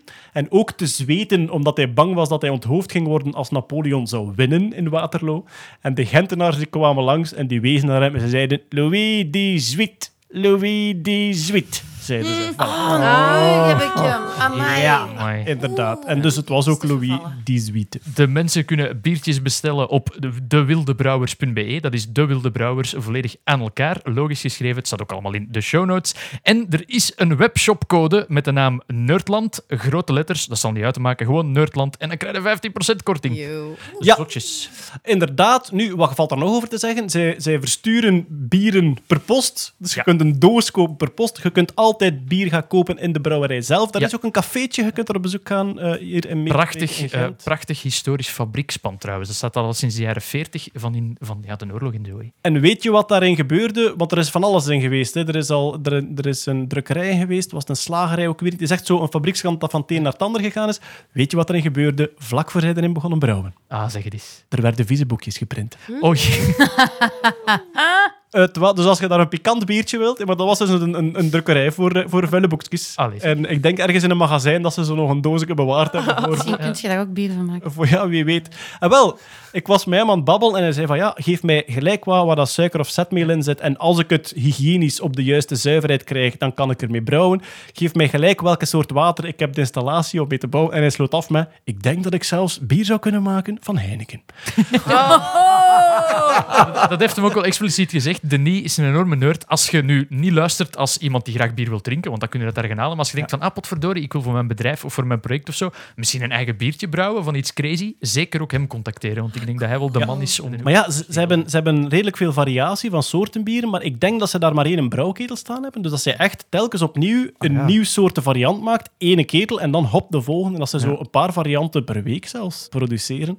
Dewildebrouwers.be. Inderdaad, en het is ook een evenementenruimte. Dus als er terug familiefeesten en trouwfeesten en recepties mogen Als er moet doorgaan, getrouwd worden. dan kunnen dat gewoon bij hen gaan doen. Dan staat er in de brouwerij, waar vroeger de pornoboekjes gedrukt werden. Het is, het is de wilde brouwers, niet de wilde trouwers. hè. Ik wil dat hier toch nog duidelijk... Brouwers. Voilà, kijk, weer, alweer een sponsor waar wij zeer blij mee zijn. En zo zijn we rond voor deze maand. Ik dank jullie allemaal hartelijk voor het luisteren. En ik dank iedereen hier bij mij rond de tafel. Hetty Helsmoort. Met veel plezier. Eh, Peter Dag. Els Aard. Dag. Jeroen Baert. En Stefanie Degene. Bye. Graag tot de volgende keer. Dag. Dag. Bye.